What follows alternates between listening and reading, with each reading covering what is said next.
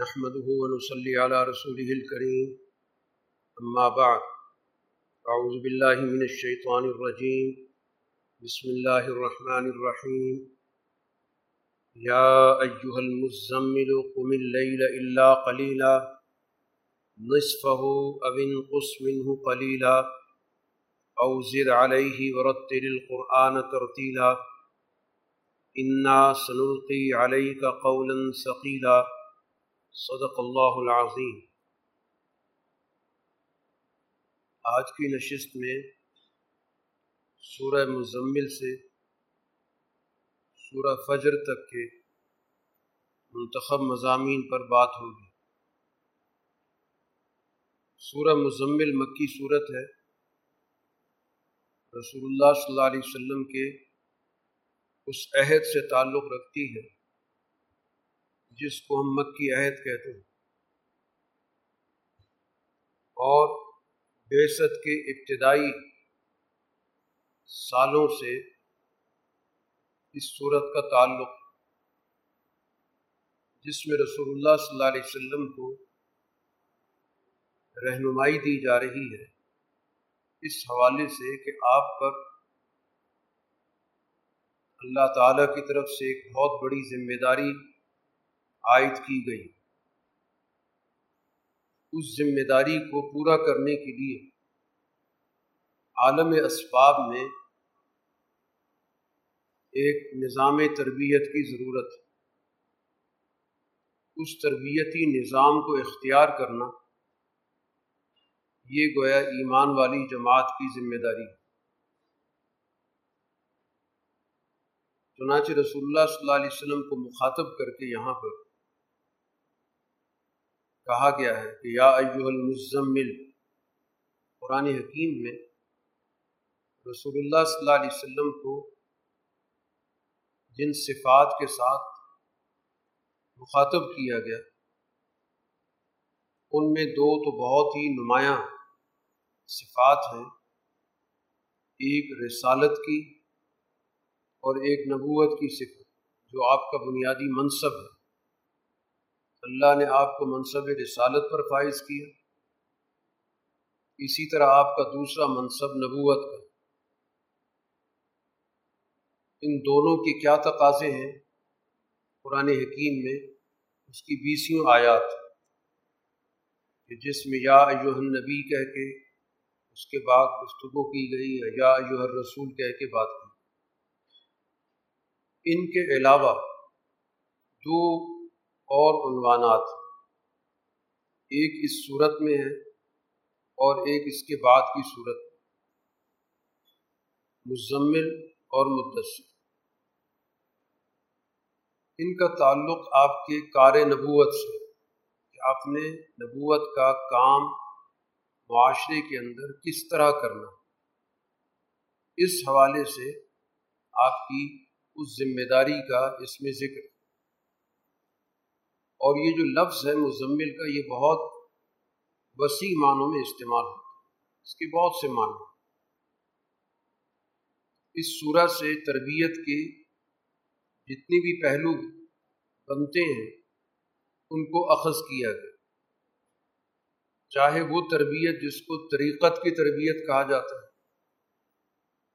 احسان، سلوک کی تربیت جس کو کہا جاتا ہے، تزکیہ، نفس کی تربیت جس کو کہا جاتا ہے۔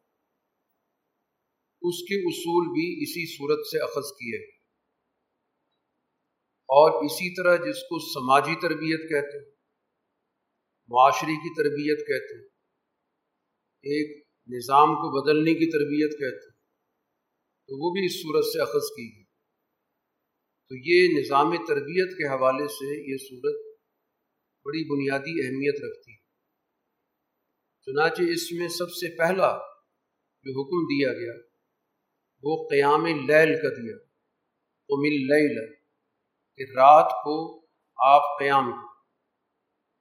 اور جیسا کہ آگے چل کے آ رہا ہے کہ آپ کے ساتھ ساتھ جو ابتدائی دور کی جماعت تھی، اس کے لیے بھی قیام لیل تھا رات کو اٹھ کر اللہ کی عبادت کر صرف تھوڑا سا حصہ چھوڑ کر، جس میں انہوں نے اپنی طبی تقاضے کے مطابق آرام کر لیا تو کم سے کم مقدار کا بھی ذکر کر دیا گیا اور زیادہ سے زیادہ مقدار کا بھی ذکر کیا۔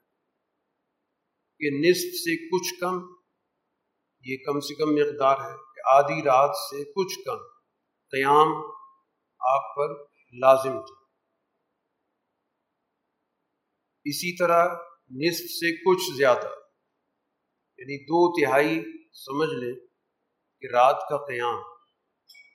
یہ گویا کہ ابتدائی دور میں رسول اللہ صلی اللہ علیہ وسلم پر اور آپ کی ایمان لانے والی جماعت پر لازم تھا رسول اللہ صلی اللہ علیہ وسلم نے تو پوری زندگی اس قیام اللیل پہ عمل یہ گویا کہ آپ پر ایک خصوصی اللہ تعالیٰ کی طرف سے ذمہ داری تھی جس کو آپ نے پورا کیا۔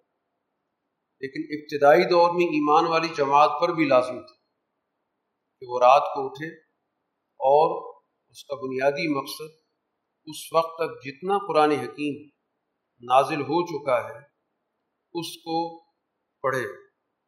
اس کو قرآن نے یہاں پر کہا کہ قرآن حکیم کو ٹھہر ٹھہر کر پڑھو۔ یعنی اس پر تمہیں غور و فکر کر کے اسے پڑھنا ہے کہ کیا پیغام ہے۔ ہم سے کیا تقاضا کیا گیا؟ اس کے مطابق ہمیں کس طرح کی تربیت حاصل کرنی؟ کس طرح اپنے اخلاق درست کرنے؟ اور پھر کس طرح ہم نے معاشرے کے اندر اپنا کردار ادا کرنا؟ اور وجہ بھی قرآن حکیم نے بتا دی کہ ہم آپ پر ایک بہت بڑی بات، ایک بہت بڑی ذمہ داری ڈالنے والے کہ مستقبل کے اندر رسول اللہ صلی اللہ علیہ وسلم نے ایک بڑی ذمہ داری سے عہدہ برا ہو۔ اور وہ بڑی ذمہ داری اس دور کے حوالے سے دنیا کی جو دو بڑی طاقتیں تھیں، قیصر اور کسرا کی، ان کا خاتمہ آپ کے کار نبوت میں شامل۔ ظاہر بہت بڑی ذمہ داری۔ جتنی بڑی ذمہ داری ہوتی ہے، پھر اسی کے مطابق تربیت کی بھی ضرورت ہوتی محض کسی چیز کو مان لینے سے نتائج نہیں نکلتے۔ جب تک کہ اس کے مطابق اپنی سوچ کی، اپنے اخلاق کی، اپنے رویوں کی، اپنے معاشرتی تقاضوں کی تربیت ہو تو اس لیے تربیت مقاصد کی نوعیت کے مطابق طے ہوتی اگر بڑا مقصد ہے، تو پھر اس لحاظ سے تربیت بھی اتنی ہی مضبوط اور اتنی گہری ہونی ضروری ہے۔ اور اس کے لیے قیام اللیل، رات کے قیام کا انتخاب کیا گیا۔ اس کی بھی قرآن حکیم نے وجہ بتائی کہ رات کا اٹھنا در حقیقت اپنے طبی تقاضے پر ایک دباؤ ڈالنا ہوتا انسان کا جو طبی تقاضا ہے یا اس کا ایک جسمانی تقاضا ہے، بہیمی تقاضا ہے، وہ چاہتا ہے کہ انسان آرام کرے۔ لیکن جو انسان کو ایک ذمہ داری دی گئی وہ ذمہ داری اس کو آمادہ کرتی ہے کہ اس نے اپنے طبی تقاضے کو مغلوب کر دیا تو رات کا وقت گویا کہ تربیت میں اس لحاظ سے بڑی اہمیت رکھتا کہ وہاں پتہ چلتا ہے کہ اس کی جو رائے ہے وہ کتنی مضبوط ہے۔ اس کے اندر کا انسان کتنا مضبوط ہے۔ اس کے اندر کتنی خود اعتمادی موجود کہ یہ اپنے آپ کو کس طرح اٹھاتا ہے، کس طرح اپنے وقت کو، اپنے آرام کو ایک طرف رکھ کر اور اس تقاضے کو پورا کرتا تو تربیت کے اندر اس رات کا اٹھنا، یہ طبی تقاضوں کو کنٹرول کرنے میں بڑا ہی مؤثر اور دوسری بات کہ اس وقت رات جب اٹھا جائے گا، خاص طور پر تحجد کے وقت تو اس وقت انسانی ذہن بہت سارے خیالات سے محفوظ ہوتا ہے۔ اس کا ذہن بالکل صاف ہوتا ہے۔ اس وقت زبان سے جو بھی بات کہتا ہے تو وہ بالکل درست طریقے سے، جس میں اس کے پورے حواس بھی شریک ہوتے ہیں، اس کی پوری توجہ بھی شریک ہوتی ہے اور زبان بھی اس کے ساتھ ہم آہنگ ہوتی ہے۔ تو اس وجہ سے اس وقت کا انتخاب کیا گیا کہ ایک طرف اس کو اپنے اوپر فیصلہ کرنے میں کہ اپنے اوپر میں نے کیسے فیصلے نافذ کرنے میں نے اپنے جسم سے کس طرح کام لینا یہ جسم اس کے لیے ایک اعلی کار کی حیثیت رکھتا ہے۔ یہ اس کی ایک قسم کی سواری ہے۔ تو جو شخص اپنی سواری پہ قابو پاتا ہے، تو پھر اس سے بڑے سے بڑا کام لیتا ہے۔ اور اگر وہ سواری اڑیل ہو جائے، اس کی بات نہ مانے، تو پھر ظاہر ایک آدمی کبھی بھی اپنا سفر طے نہیں کر سکتا تو اس لیے اس سواری کو مسخر کرنا، اپنے اوپر حکومت کرنا، اپنے جسم سے صحیح معنوں میں کام لینا، یہ تربیت کا بڑا بنیادی اصول ہے۔ اب یہ کام دن میں نہیں ہو سکتا، کیونکہ دن میں قرآن کہتا آپ کی اور کئی مصروفیات۔ دن میں ظاہر آپ کا سماجی کام ہے، معاشرتی کام ہے، لوگوں تک پہنچنا ہے، رابطے کرنے وہ خلوت کا وقت نہیں وہ سماج میں گھل ملنے کا وقت ہے، ان سے رابطے کا وقت ہے۔ تو دن میں تو بہت زیادہ لمبی مصروفیات ہیں۔ اس لیے اب تربیت کے لیے وقت یہی بچتا ہے کہ رات کو اٹھا جائے۔ اور اس میں اپنے رب کا نام لیں یعنی جو توحید جس پر ایمان ہے، اسی توحید کا ہم نے اعادہ کرنا ہے، اسی پیغام کی تجدید کرنی ہے۔ اس کو ذہن نشین کرنا اور بالکل یکسو ہو کر، اسی کی طرف کٹ کے منقطع ہو کر، اپنی ساری مصروفیات ظاہر ان کا تو دن سے تعلق ہے۔ اب اس وقت سب چیزوں سے یکسو ہو کر صرف اللہ کی طرف رجوع اس کی طرف انسان کا پوری طرح میلان ہے۔ اس کے سامنے وہ کھڑا ہے اور اس کے نازل کردہ کلام کو وہ پڑھ رہا ہے۔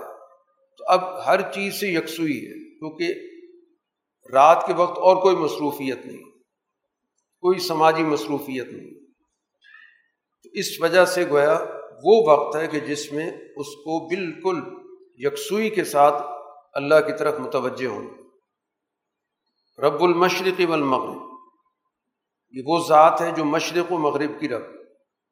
تو یہ بات بتائی جا رہی ہے کہ رسول اللہ صلی اللہ علیہ وسلم کا اس دنیا کے اندر جو دائرۂ دعوت ہے وہ سارا کا سارا جہان ہے، مشرق سے مغرب تو اس لیے رب المشرق والمغرب پر آپ کا ایمان لا الہ الا ہو۔ اور پیغام یہ ہے کہ اس کے علاوہ اس پوری کائنات، پوری زمین میں، چاہے مشرق ہو یا مغرب، کسی کی کوئی بالادستی نہیں۔ صرف ایک ہی ذات ہے جس کو پوری کائنات پر مکمل طور پر دسترس حاصل ہے۔ لہٰذا آپ سے کہا جا رہا ہے فتخذ ہو وکیلا اسی ذات کو آپ اپنا معتمد بنا لیں، کارساز بنا لیں۔ وہی گویا کہ آپ کے تمام معاملات کو دیکھنے والا ہے اور وہی ان معاملات کے اندر رہنمائی کرنے والا ہے۔ اس وقت جو صورت حال ہے، مکہ مکرمہ کے اندر بظاہر وہ کوئی سازگار نہیں مختلف قسم کی رسول اللہ صلی اللہ علیہ وسلم پر باتیں ہو رہی ہیں۔ کوئی کہتا ہے کاہن ہے، کوئی کہتا ہے شاعر ہے، کوئی کہتا ہے جادوگر ہے، جو منہ میں آ رہا ہے۔ اس پر قرآن کہتا ہے کہ جو کچھ یہ کہتے ہیں، اس پہ آپ صبر سے کام۔ ان کی باتوں سے کسی بھی طور پر ملول ہونے کی ضرورت نہیں، افسردہ ہونے کی ضرورت نہیں۔ بس جماؤ کے ساتھ آپ اپنے کام بھی لگے رہیں اور اچھے انداز سے ان سے کنارہ کشی کریں۔ ان سے الجھنے کی ضرورت نہیں۔ یہ مشتعل کریں گے۔ یا آپ کو اصل مشن سے ہٹانا چاہتے ہیں اس لیے اچھے انداز سے ان سے قطع تعلق رکھیں۔ باقی یہ جو آپ کے مقابلے پر لوگ ہیں، یہ یقیناً بظاہر طاقتور ہیں۔ حکومت ان کے پاس ہے، مال ان کے پاس ہے، کاروبار ان کے پاس ہے۔ ان کے پاس جو مذہبی مرکز ہے مسجد حرام کا، وہ ان کے پاس ہے۔ تو بظاہر تو اس وقت دنیاوی نقطہ نظر سے یہ ایک بہتر حالت میں قرآن نے کہا یہ جھٹلانے والے ہیں النامہ یہ بڑے فارغ البال قسم کے لوگ ہیں، پیسہ بہت ہے ان کے پاس، کاروبار ان کا ہے، ان کو میرے حوالے کر۔ ان کو تھوڑی دیر کی مہلت دیں، ان کو تھوڑا سا موقع دیں، اس کے بعد ہم ان سے نمٹیں گے۔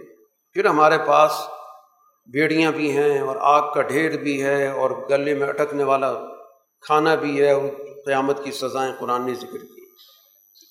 ہم آپ کو اسی طرح رسول بنا کر ہم نے آپ کو بھیجا ہے اور ان لوگوں پر اسی طرح آپ کو نمائندہ بنا کر بھیجا ہے، بالکل جیسے فرعون کی طرف رسول بھیجے تھے۔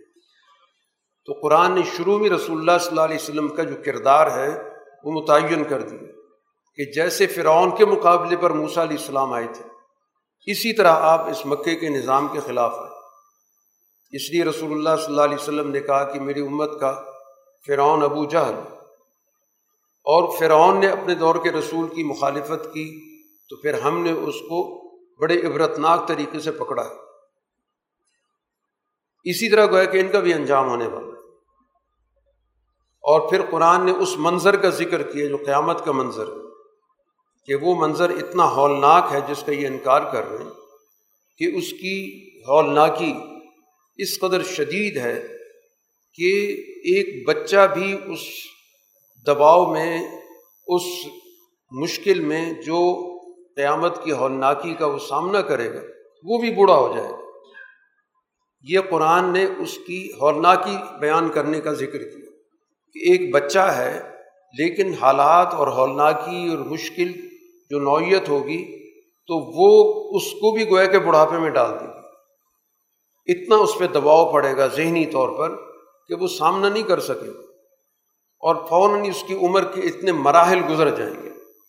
ظاہر جب انسان پہ کوئی مصیبت آتی ہے تو ظاہر اس کی عمر کچھ بھی ہو، اس پر اثرات بڑی بھی عمر کے آ جاتے ہیں، بڑھاپا اس پہ تاری ہو جاتا ہے۔ آسمان پھٹ جائے گا اور یہ وعدہ ہو کے رہے گا، یہ محض باتیں نہیں ہیں۔ اب رسول اللہ صلی اللہ علیہ وسلم نے ایک وقت تک اور آپ کی جماعت نے اس پابندی پر پوری طرح عمل کیا قرآن نے ذکر کیا کہ رات کے وقت اٹھنا، دو تہائی رات یا آدھی رات یا آدھی سے کچھ کم، یہ قیام بڑی پابندی کے ساتھ کیا۔ پھر ظاہر کی تربیت کا نظام اس کا ایک مقصد ہوتا ہے۔ اس کے ذریعے کچھ انسان کے اندر رویے پیدا کرنے ہوتے ہیں احساسی ذمہ داری پیدا کرنا ہوتا ہے۔ اس کو اپنے نفس پہ کنٹرول دینا ہوتا ہے۔ اس لیے وہ پابندیاں یا وہ سختیاں ہمیشہ جاری نہیں رہتی۔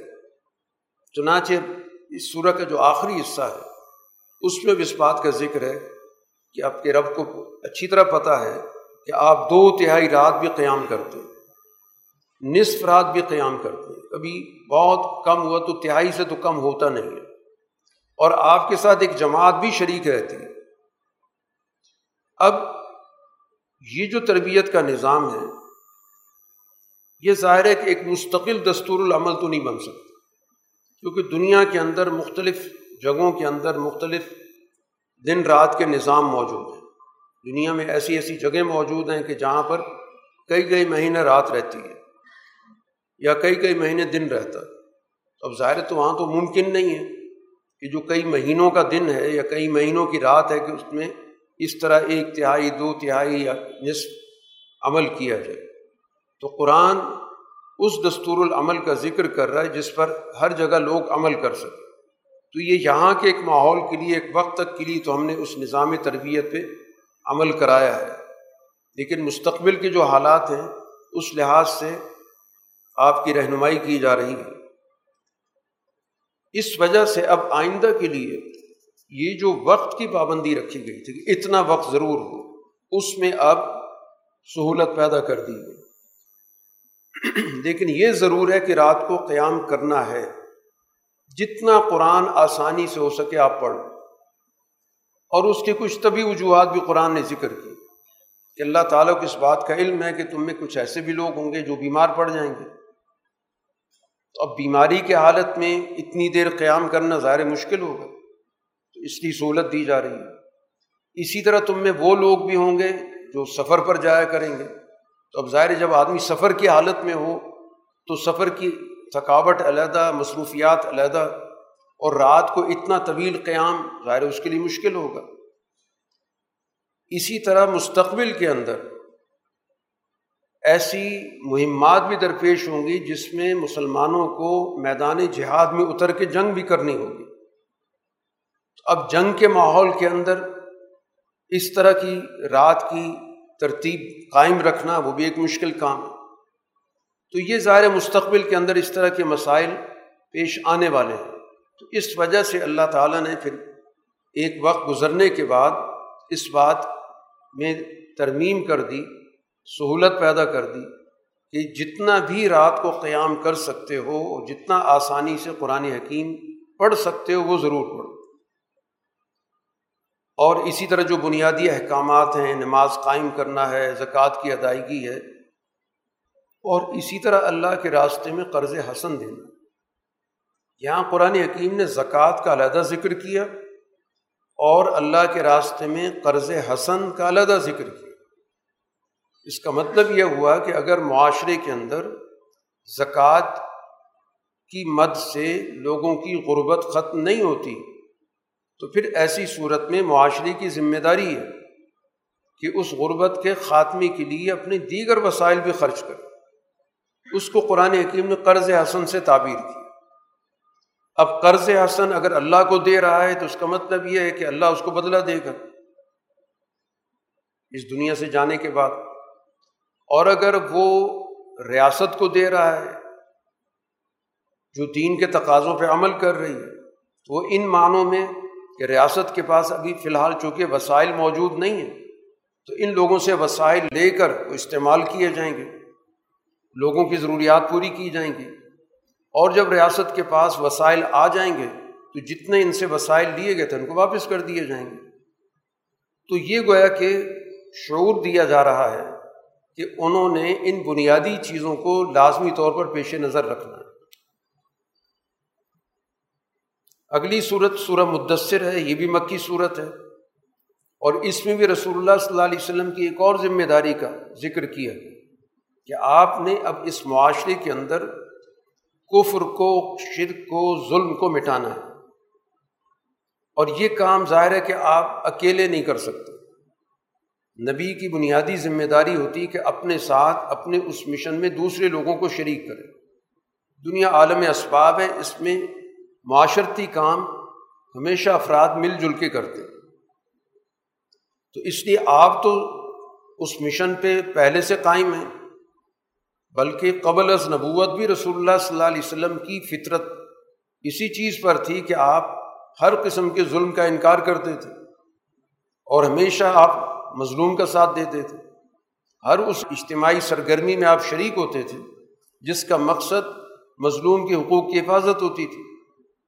لیکن اب آپ کو نبوت کے بعد بطور مشن کی ذمہ داری دی جا رہی ہے کہ آپ نے اب اس کار نبوت کو لوگوں تک منتقل کرنا ہے اور اس کی ذمہ داری میں لوگوں کو اپنے ساتھ معامن بنانا اس لیے آپ سے کہا جا رہا ہے کہ اٹھ کھڑے ہوں فنزر اور واضح طور پر اس معاشرے کو اس کے برے انجام سے آگاہ کریں۔ کہ یہ معاشرہ اس صورت حال کے ساتھ قائم نہیں رہ سکتا۔ اس پہ بربادی آئے گی، یہ تباہ ہو جائے گا۔ اور اگر اس تباہی سے بچنا چاہتا ہے، تو اس کو اپنے طور طریقے، اپنے رویے، اپنے اخلاق، اپنی سوچ، اپنی فکر بدلنی ہوگی۔ اس مقصد کے لیے رسول اللہ صلی اللہ علیہ وسلم کو کچھ بنیادی باتیں، جن کا تعلق بنیادی انسانی اخلاقیات سے ہے، وہ ذکر کی جا رہی ہے اور یہاں پر نبی کو صرف شخصی طور پر مخاطب نہیں کیا جا رہا، بلکہ نبی نمائندہ ہوتا ہے اس معاشرے کے اندر، ان انسانوں کا جو اس معاشرے کے اندر کمزور اور پسے ہوئے لوگ ہوتے ہیں۔ اس لیے یہ ہدایات جو آپ کو دی جا رہی ہیں، یہ صرف شخصی ہدایات نہیں بلکہ آپ اس جماعت کے، چونکہ امام اور قائد ہیں، تو آپ کے ذریعے اس جماعت کو سمجھایا جا رہا ہے کہ بربا کا فکب اپنے رب کی عظمت بیان کریں۔ اس معاشرے کے اندر جو دیگر چیزوں کی عظمت، بڑائی لوگوں کے ذہنوں پر مسلط کر دی گئی، لوگوں کے ذہن پست ہو گئے اور وہ ہر چیز کے سامنے جھکنے لگ گئے۔ ہر ایک کو وہ اپنے لیے مسائل حل کرنے والا سمجھنے لگ گئے۔ تو اس سارے نظام کو ایک طرف کر کے، اس کو پست کر کے اپنے رب کی عظمت بیان کرے اس کی تکبیر۔ تو تکبیر رب کا مطلب یہ ہے کہ اس دنیا کے اندر تمام چیزوں کو اللہ تعالیٰ کے مقابلے میں ہیج کر دینا، ان کو بے وقت کر دینا۔ صرف رب کے نام کی جو عظمت ہے، اس کی بڑائی ہے، اس کو بیان کرے دلوں سے گویا کہ تمام غیر اللہ کا خوف نکال دو۔ کسی بھی طور پر اپنے کاموں کے اندر یہ سوچ پیدا ہی نہیں ہو کہ کون اس سے خوش ہوگا اور کون ناراض ہوگا۔ صرف رب کی عظمت ذہن میں کہ ہم نے ہر کام اس رب کی خوشنودی کے لیے کرنا تو اس صفت سے جب تکبیر رب انسان کے دل میں پیدا ہوتی ہے، اللہ کی عظمت پیدا ہوتی ہے، تو پھر اسی سے وہ خلق پیدا ہوتا ہے جس کو اخبات کہتے ہیں، اللہ کے سامنے جھکنا، آجزی کرنا۔ اب وہ غیر اللہ کے سامنے کبھی بھی نہیں جھکے گا۔ غیر اللہ کے سامنے وہ پورے خود اعتمادی کے ساتھ کھڑا ہوگا۔ صرف اپنے رب کی عظمت اس کے دل میں موجود ہے۔ دوسری بات قرآن حکیم نے کہی کہ اپنے کپڑوں کی پاکیزگی کا اہتمام کریں۔ تو جب کپڑا جو ایک ظاہری چیز ہے، اس کی پاکیزگی کی بات کی جا رہی ہے، تو انسان کے اندر کا پاکیزہ ہونا کس قدر ضروری ہے؟ وہ اندر جو اس کے ساتھ ہر وقت موجود ہے، چوبیس گھنٹے موجود کپڑا تو ایک باہر کی چیز ہے جو اس سے علیحدہ بھی ہو جاتا ہے۔ جب ضرورت پڑتی ہے، انسان اس کو بدلتا بھی ہے۔ تو جب گرد و پیش کے ماحول کی پاکیزگی اس قدر ضروری ہے جو قرآن ذکر کر رہا ہے، تو اس سے خود بخود بات واضح ہوتی ہے کہ انسان کے اندر کی پاکیزگی کس قدر ضروری ہے۔ تو تہارت کا خلق اس کے اندر پیدا ہو کہ اپنے ظاہر و باہر کو پاکیزہ رکھے۔ ہر قسم کی آلودگی سے، گندگی سے، نجاست سے۔ ور رجزفہ جو جو گندگی ہے اس کو چھوڑ دی جو صرف انسان اپنی ذات کے لیے سوچتا ہے، جو ذاتی مفاد کی سوچ ہے، یہ سب سے بڑی گندگی ہے۔ یہ سب سے بڑی آلودگی ہے جو معاشرے کے اندر خرابی پیدا کرتی ہے۔ معاشرے کے اندر تمام جرائم کا اگر آپ تجزیہ کریں، تمام گناہوں کا جائزہ لیں، تو وہ فرد کی گویا کہ اس آلودگی سے شروع ہوتی ہے۔ اس لیے اس انفرادیت کو ختم کرو، اس کو نکال باہر کرو، اس کی جگہ پر ایک سال اجتماعیت کی سوچ پیدا کرو۔ اپنے اعلیٰ درجے کے اخلاق پیدا کرو۔ ان اخلاق کی اساس کیا ہوگی کہ ہم نے ہر خلق کے اندر اجتماعی تقاضے کو انفرادی تقاضے پر غالب کرنا۔ اسی سے سچ پیدا ہوگا، اسی سے دیانت پیدا ہوگی، اسی سے انسان کے اندر توازو پیدا ہوتی ہے، اسی کے اندر ادب پیدا ہوتا ہے، اسی کے ذریعے اس کے اندر وقار پیدا ہوتا ہے اس میں معاشرت پیدا ہوتی ہے۔ بہت سارے اخلاق ہیں جو اس بنیادی سوچ سے تعلق رکھتے ہیں۔ ولا تمن تستقصر اس وجہ سے کسی پر احسان نہ کیا جائے کہ اس سے ہم مزید وصول کریں۔ کسی کے ساتھ حسن سلوک اس لیے کرنا کہ وہ ایک انسان ہے، اللہ کا بندہ ہے اور اس کا حق بنتا ہے۔ یہ تو ایک وہ تصور ہے کہ جو انسان کے اچھے اخلاق کی علامت لیکن اس نقطہ نظر سے کسی پر خرچ کرنا، کسی پر احسان کرنا کہ ہم کل اس سے زیادہ وصول کریں۔ اسی کو استحصال کہتے ہیں۔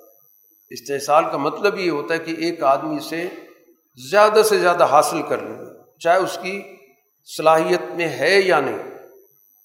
تو یہ احسان جتا کر اور زیادہ وصول کرنا کچھ تھوڑا بہت اس کو دے دیا تاکہ کل پھر ہم اس کو ڈبل کر کے، اس سے بھی زیادہ کر کے وصول بھی کریں اور اس پہ دباؤ بھی ڈالیں اور اس کو سماجی طور پر اپنے زیر احسان بھی کریں تو اس سے روک دیا گیا۔ تو یہ اسی صورت میں ہوتا ہے جب انسان کے اندر عدل کا خلق موجود اگر اس کے اندر عدالت موجود ہے، تو وہ کبھی بھی کسی کے ساتھ اچھا سلوک کر کے اور اس سے وصول کرنے کی سوچ نہیں رکھے۔ اس کی سوچ یہ ہوگی کہ یہ اس کا حق تھا جو میں نے اس تک پہنچا دیا۔ اب مجھے کوئی اس بات کا استحقاق نہیں ہے کہ میں اس کو اس کا حق دے کر اور پھر اس کا میں اس سے کوئی تقاضا کروں یا اس سے میں کسی قسم کی کوئی امید رکھوں۔ ولی ربی کا فصفر اور اپنے رب کی استقامت اختیار کریں یہ وہ بنیادی اخلاق ہیں جن کی آپ اس معاشرے کے اندر تعلیم و تربیت کر اسی پر آپ نے اپنی ایمان والی جماعت کو قائم کیا، اس کی تربیت کی۔ اب یہاں پر قرآن حکیم اس کردار کا ذکر کر رہا ہے جو اجتماعیت توڑنے والا ہے۔ ایک کردار کا ذکر کیا۔ اس کردار کی خامیاں کیا ہیں؟ تو یہ کسی ایک فرد کی بات نہیں ہو رہی۔ یقیناً فرد بھی ہے، لیکن یہ فرد کے اندر خامی کیا ہے جس کو قرآن ذکر کر کسی فرد سے بطور فرد کو قرآن لڑائی کی بات نہیں کرتا، اس کی مذمت نہیں کرتا۔ اگر مذمت کرتا ہے تو اس چیز کی کرتا ہے جو اس کے اندر صفات پائی جاتی کہ یہ کردار وہ ہے کہ جو بظاہر بالکل الگ تھلگ، اکیلا ہے، ہر چیز اس کے ہاتھ میں ہے۔ اختیارات اس کے ہاتھ میں ہیں۔ خاندان کا ایک نمایاں فرد ہے۔ جو اکلوتا آدمی ہوتا ہے، اس کے اندر ویسی بھی گویا کہ بہت ساری انائیں جمع ہو جاتی۔ وہ سمجھتا ہے کہ میں بہت ہی منفرد شخص اور پھر اس کو حد سے زیادہ مال ملا۔ پھر اس کے آگے اولاد بھی بہت ہوگی، جس پر اور زیادہ اس کے اندر اکڑ پیدا ہو گئی۔ اور پھر اس کے پاس وسائل بھی بہت پیدا ہو گئے، لیکن اس کی حوث ختم نہیں ہو رہی۔ وہ کہتا اور وسائل ہونے چاہیے۔ حالانکہ اس کا معاشرتی کردار کیا ہے؟ کہ وہ اللہ کے احکام کا سخت دشمن۔ اتنے انعامات ہو جانے کے بعد ہونا تو یہ چاہیے تھا کہ یہ آدمی معاشرے کا سب سے زیادہ شکر گزار شخص ہوتا نعمتوں کی قدر کرنے والا ہوتا لیکن اس کے اندر حد درجہ اناد ہے۔ تو اس کردار کو تنبی کی جا رہی ہے۔ اس کو ہم عنقریب بڑی سخت چڑھائی پہ چڑھائیں گے۔ اس کے لیے مشکل دن آنے والے ہیں۔ اب اس کی حالت کیا ہے کہ یہ ہر وقت سوچ و بچار کرتا رہتا ہے اور منفی سوچ. رسول اللہ صلی اللہ علیہ وسلم کی جو اس معاشرے کے اندر جد وجہد چل رہی ہے، اس جد وجہد کا وہ دشمن ہے انعد ہے اس کے اندر. اب وہ اندازہ کرتا ہے کہ یہ اللہ کے رسول کی جو جد وجہد ہے، یہ کس مرحلے میں پہنچی تو وہ یہ سوچتا ہے کہ یہ تو ایک شخص کی بات ہے، چند دن گفتگو چلتی رہے گی، پھر ختم ہو جائے گی۔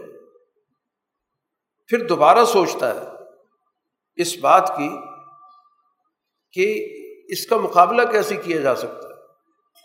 تو قرآن کہتا ہے فقوط کئی فقط کیسے اندازے لگا رہا ہے؟ یہ تو دنیا کے اندر بھی اپنے اندازوں میں فیل ہوگا۔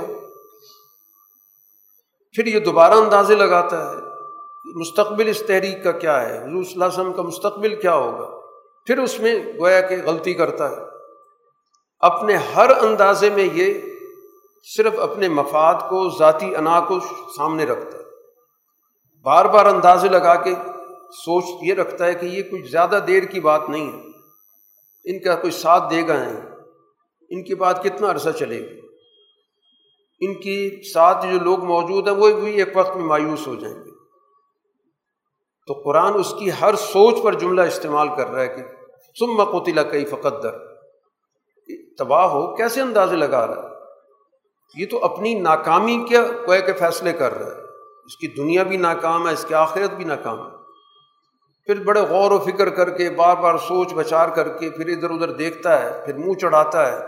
کہتے ان کے پاس ہیں کتنے لوگ؟ چند تو لوگ ہیں۔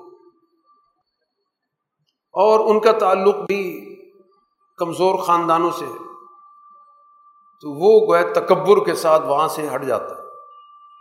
کہ کچھ دنوں کی بات ہے، ان کا مستقبل کچھ بھی نہیں۔ اور پھر لوگوں میں جا کے پروپیگنڈا کرتا ہے کہ یہ میں کچھ وقت ہی کچھ جادو ہے، لوگوں کی عقلوں پر ہو چکا ہے۔ اور جادو زیادہ عرصے تو نہیں رہتا، کچھ دیر کے لیے آدمی کسی کی بات سے متاثر ہوتا ہے۔ پھر کچھ وقت گزرتا ہے، حالات دیکھتا ہے، ان حالات کا سامنا کرتا ہے، پھر اس کے سر سے وہ جادو اتر جاتا ہے۔ زیادہ سے زیادہ ایک انسان کی بات ہے، اس سے زیادہ تو اس کی کوئی حقیقت نہیں۔ ہے یہ قرآن کہ قرآن حکیم نے اس کا ایک تجزیہ کیا اور ساتھ ہی قرآن نے کہا سسلی ہی سقر۔ اس کو ہم پھر جہنم میں داخل کریں گے۔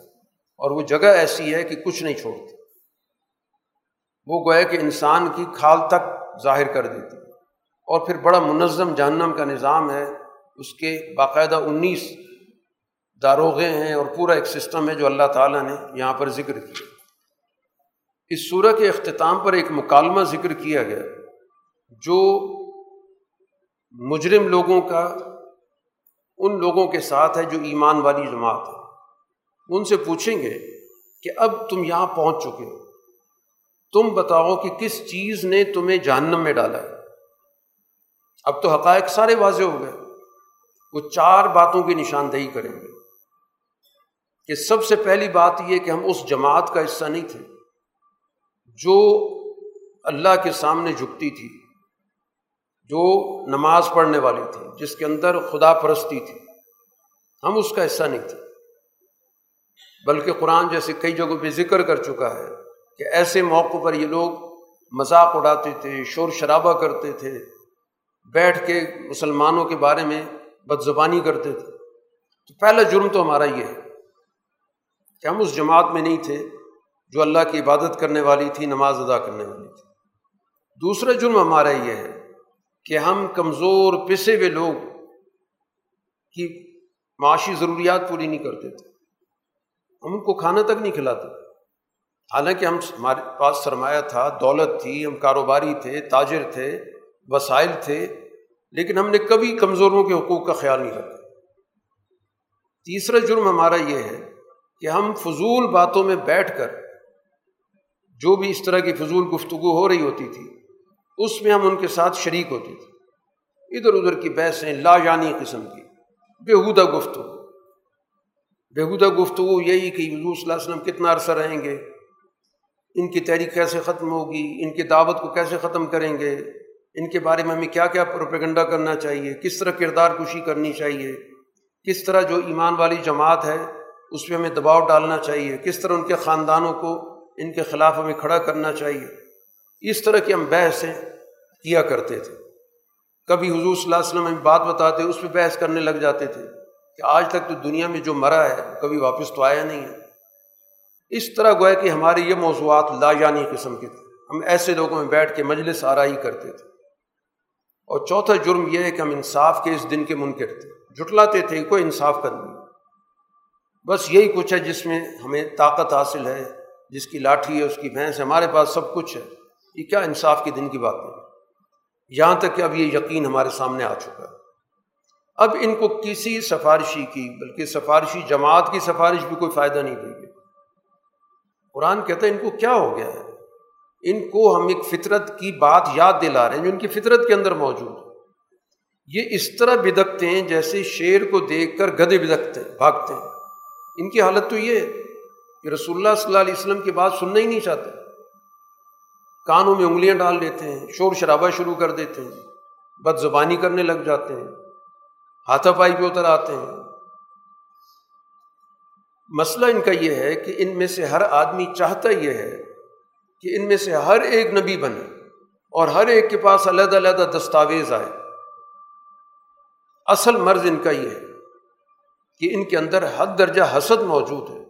وہ کہتے ہیں ہمارے پاس اگر علیحدہ کوئی کتاب، کوئی صحیفہ آئے گا تو پھر تو ہم مانیں گے۔ قرآن کہتے ہیں ایسا تو دنیا میں نہیں ہوتا۔ دنیا کا نظام تو اجتماعی بنیادوں پہ چلتا ہے۔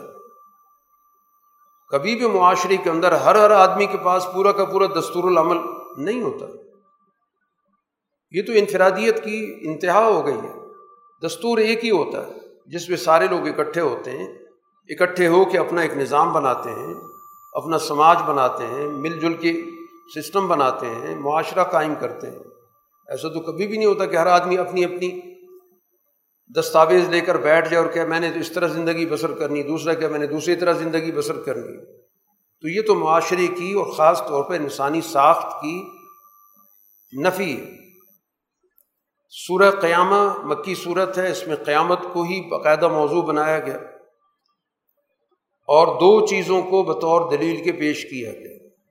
ایک تو قیامت کے دن، قیامت کا دن یعنی یہ ساری چیزیں اپنے وقت پہ جا کے مکمل ہو جائیں گے اس دنیا کے اندر ان انسانوں کے سامنے جو موجود ہیں، ان سب کے سامنے موجود ہے کہ کتنے انسان ہیں جو ان کے سامنے فوت ہو گئے۔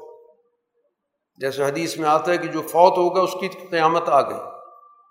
اس کو اس بڑی قیامت کے دن کے انتظار کا کیا مقصد ہے؟ تو یہ قیامت تو گویا کہ انسان کی زندگی میں ہر روز مشاہدے میں آتی ہے۔ پھر اسی طرح معاشروں پر مجموعی تباہی کے واقعات بھی موجود ہیں۔ وہ ان معاشروں کی، ان قوموں کی تباہی ہوتی ہے۔ تو یہ جو حقائق ہیں، چاہے انفرادی سطح پہ ہوں یا اجتماعی سطح پہ، یہ بذات خود اس بات کی دلیل ہے کہ اس دنیا کے اختتام کے بعد ایک عالمگیر نظام انصاف قائم ہوگا اور اس کے لیے اس دنیا پہ ایک عالمگیر قیامت واقع ہوگی۔ اسی طرح اللہ نے اس انسان کے اندر بھی ایک سوچنے کا عمل رکھا کہ انسان کے اندر اللہ نے ایک روح رکھی۔ یہ روح ابتدا کے اندر جب بھی کوئی انسان سے کوتا ہی سرزد ہوتی ہے، غلط کام کرتا ہے، تو وہ اندر سے اس کو ٹوکتی ہے، اس کو توجہ دلاتی ہے کہ تم نے غلط کام کیا اس کو کہا جاتا ہے نفس لوامہ، ملامت کرتی، تم نے یہ غلط کام کیا۔ کیونکہ انسان فطرت کے تقاضے کے خلاف جب بھی کام کرے گا، تو اس کا اندر جو ہے وہ اس پر ریئیکٹ کرتا ہے۔ وہ اس کو توجہ دلاتا ہے کہ یہ کام ٹھیک نہیں ہوا۔ تم نے درست نہیں کیا۔ اگر انسان اس کی آواز سن لیتا ہے اور اپنی معاملات درست کر لیتا ہے، تو پھر یہ اس کا اندر کا ضمیر زندہ رہتا ہے۔ وہ اس کو مختلف مواقع پر ٹوکتا رہتا ہے، بتاتا رہتا ہے۔ اور اگر وہ ڈھیٹ بن جائے، اس کی آواز پہ توجہ ہی نہ دے۔ وہ انہیں حیوانی اور نفسانی تقاضوں کو زندگی کا مقصد بنا لے، تو پھر ظاہر ہے وہ آہستہ آہستہ وہ ضمیر، وہ نفس مردہ ہو جائے یہاں تک کہ وہ ہی اس کو برائی کی طرف لے جاتا ہے۔ وہ اندر اندر پھر اب خیالات پیدا کرتا ہے۔ اس برائی کو اس اس طریقے سے کیا جا سکتا ہے۔ یہ وہ نفس ہے جس کو قرآن نے ذکر کیا، نفس امارہ، جو برائی کی لیے اس کے اندر جوش پیدا کرتا ہے، اس کو بلاتا ہے۔ یہ اس وقت ہوتا ہے کہ جب ہم فطرت کو مس کر دیتے جب ضمیر مردہ ہو جاتا ہے، سو جاتا ہے۔ تو قرآن نے یہاں اس نفس کی بات کی ہے جو انسان کو توجہ دلاتا ہے۔ کہ جب بھی انسان غلط کام کرتا ہے تو اندر کی آواز اسے کہتی تم نے ٹھیک نہیں کیا۔ اسی کو رسول اللہ صلی اللہ علیہ وسلم نے کہا، جب آپ سے پوچھا گیا کہ گناہ کیا چیز ہے، تو آپ نے کہا، اپنے دل سے پوچھو۔ جس چیز پہ تمہارا دل مطمئن نہیں ہے، اس کا مطلب ہے کہ وہ غلط چیز ہے۔ چاہے تم لوگوں سے فتوے لے کر جائز کام بھی بنا لو، جب تمہارا اندر ایک کہہ رہا ہے کہ یہ چیز درست نہیں ہے، تو اس کی بات سنو۔ اور اگر اسی طرح انسان اس کی بات پہ توجہ دیتا رہتا ہے، تو پھر ایک وقت ایسا آتا ہے کہ یہ نفس اس انسان کو ہمیشہ اچھے راستے کی طرف لے کے جاتا ہے۔ پھر اس کا نیکی کے ساتھ، سچائی کے ساتھ، دیانت کے ساتھ ہی گزر بسر ہوتا ہے۔ وہ اس سے ہٹ کے سوچتا ہی نہیں اس سے ہٹ کے اس کی زندگی گزرتی نہیں تو اس لیے قرآن نے ان کو بطور دلیل کے پیش کیا کہ انسان کا یہ نفس جو ہے، جو اس کو بار بار توجہ دلاتا ہے، تو یہ دلیل ہے اس بات کی کہ کچھ بنیادی حقائق ہیں جن سے انسانی فطرت مانوس ہے۔ اس سے ہٹ کے جب کام کرو گے تو پھر ظاہر اندر کا الارم بجے گا۔ اب اس انسان کو توجہ دلائی جا رہی ہے کہ اس کو یہ بتایا جاتا ہے کہ یہ انسان ہے، فوت ہو جائے گا، مٹی ہو جائے گا، ہڈیاں ہو جائے گا۔ تو کیا انسان کا یہ خیال ہے کہ ہم اس کی ہڈیاں اکٹھی نہیں کر سکتے؟ بلکہ ہم تو اس بات پہ بھی قادر ہیں کہ یہ جو انسان کی انگلیوں کے پورے ہیں، ان کو بھی اسی طرح ٹھیک کر دیں۔ جو دنیا کے اندر سب سے مشکل ترین کام ہے۔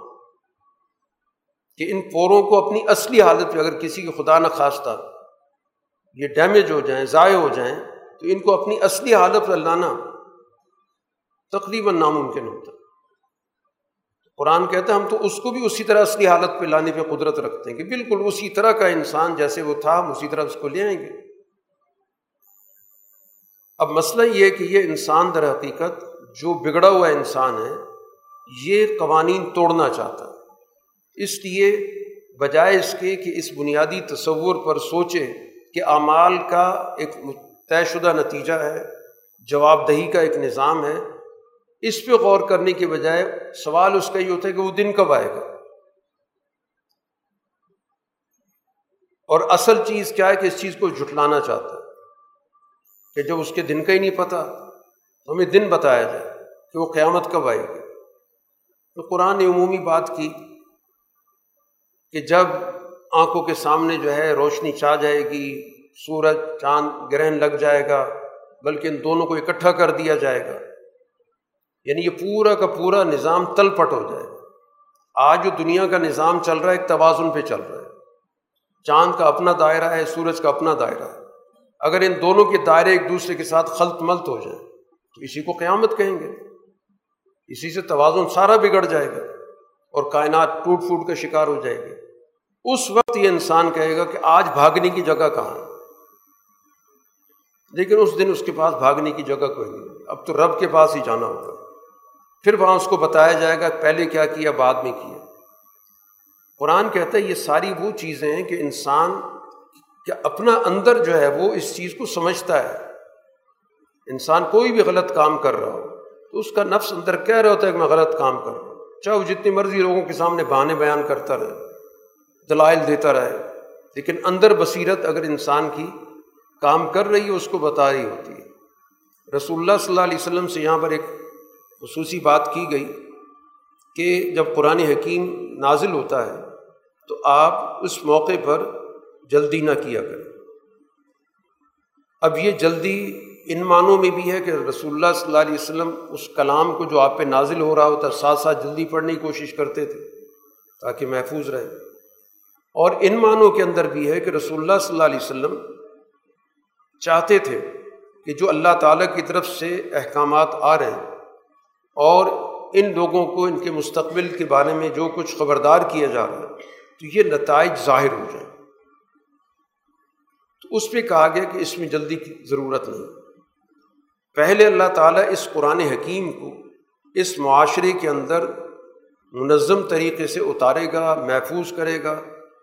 اور یہ ہمارے ذمے ہے۔ اس فکر کی ہم نے حفاظت کرنی قرآن نازل ہوا ہے تو اس لیے نازل نہیں ہوا کہ ایک وقت تک رہے اور اس کے بعد ختم ہو جائے۔ یہ تو قرآن اللہ تعالیٰ نے رہتی دنیا تک کے لیے نازل کی اس لیے ہمارے ذمے ہے کہ اس قرآن حکیم کو محفوظ بھی رکھیں۔ پھر اس قرآن حکیم کے مطابق جو احکامات ہیں کہ ان کو کیسے لوگوں تک منتقل کرنا ہے، کیسے پڑھنا ہے، وہ بھی ہمارے ذمے ہے۔ جب قرآن حکیم ہم آپ پہ پڑھیں تو اصل آپ کا کام ہے اس کے مطابق معاشرہ قائم کرنا، اس کی اتباع کرنا۔ اس کی فکر نہ کریں کہ اس کا جو پیغام ہے وہ کس طرح محفوظ رکھنا۔ اصل چیز ہے اس کی پیروی کرنا۔ اور پھر ہمارے ذمے ہی ہے کہ ہر دور کے تقاضوں کے مطابق اس قرآن حکیم کی وضاحت کریں کہ آج کے دور میں قرآن کیا تقاضا کرتا ہے۔ یہ اللہ تعالیٰ ہر دور کے اندر جو ایمان والی جماعت موجود ہوتی ہے، تو جو اس کے اندر بابصیرت، باشعور افراد ہوتے ہیں، ان کے دلوں کے اندر اس کا مفہوم ڈالتا ہے۔ یہی ہر دور کے مجددین ہوتے ہیں۔ جو اللہ نے کہا تھا، ہمارے ذمے اس کی وضاحت کرنا۔ تو یہ وضاحت ظاہر ہے کہ ہر دور کے اندر ہوتی چلی آ رہی ہے۔ اس صورح کے اختتام پر ایک کردار کا ذکر کیا کہ جو بڑا متکبر قسم کا کردار ہے۔ کہ نہ تو تصدیق کرتا ہے، نہ نماز پڑھتا ہے، میں جھٹلاتا ہے، انحراف کرتا ہے، پھر اپنے لوگوں کے پاس اکڑتے ہوئے جاتا ہے۔ تو قرآن کہتا ہے اس کے لیے تباہی در تباہی ہے۔ اب یہ انسان سمجھتا ہے، اس طرح کا جو کردار ہے کہ اس پہ کوئی قانون نافذ نہیں ہو سکتا۔ ہم اس سے کوئی تقاضا نہ کریں، اس کو بے مہار چھوڑ دیں، بے قید چھوڑ دیں۔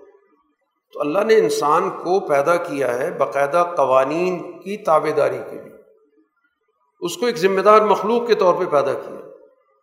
اور وہ چاہے کہ میں ان قوانین سے ماورہ ہو جاؤں، منمانی کی زندگی بسر کروں، توڑ پھوڑ کی زندگی بسر کروں، اپنی طاقت کے نشے میں زندگی بسر کروں تو ایسا نہیں ہو سکتا۔ اس انسان کو اپنے وجود پہ غور کرنا چاہیے کہ وہ کیا تھا اور کہاں پہنچا ہے۔ اس کی حقیقت کیا تھی؟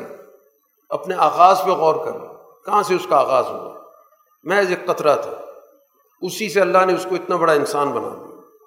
اپنی اسی چیز پہ غور کرے اب کیا اللہ تعالیٰ اس انسان کو جو فوت ہو گیا دوبارہ زندہ نہیں کر سکتا؟ جو انسان اس سارے عمل پہ غور کرے گا تو کبھی اس کے ذہن میں نہیں آ سکتا کہ یہ انسان مرنے کے بعد دوبارہ حیات نہیں ہو سکتا۔ جب اس کا آغاز ہی ہم نے ایک بہت ہی معمولی چیز سے کیا۔ اب تو ایک اس کا وجود موجود ہے، ایک ڈھانچہ موجود ہے۔ زیادہ سے زیادہ کہ اس کے اجزاء دوسری چیز میں تبدیل ہو گئے ہوں گے۔ لیکن اللہ کے علم میں تو ہر چیز موجود ہے۔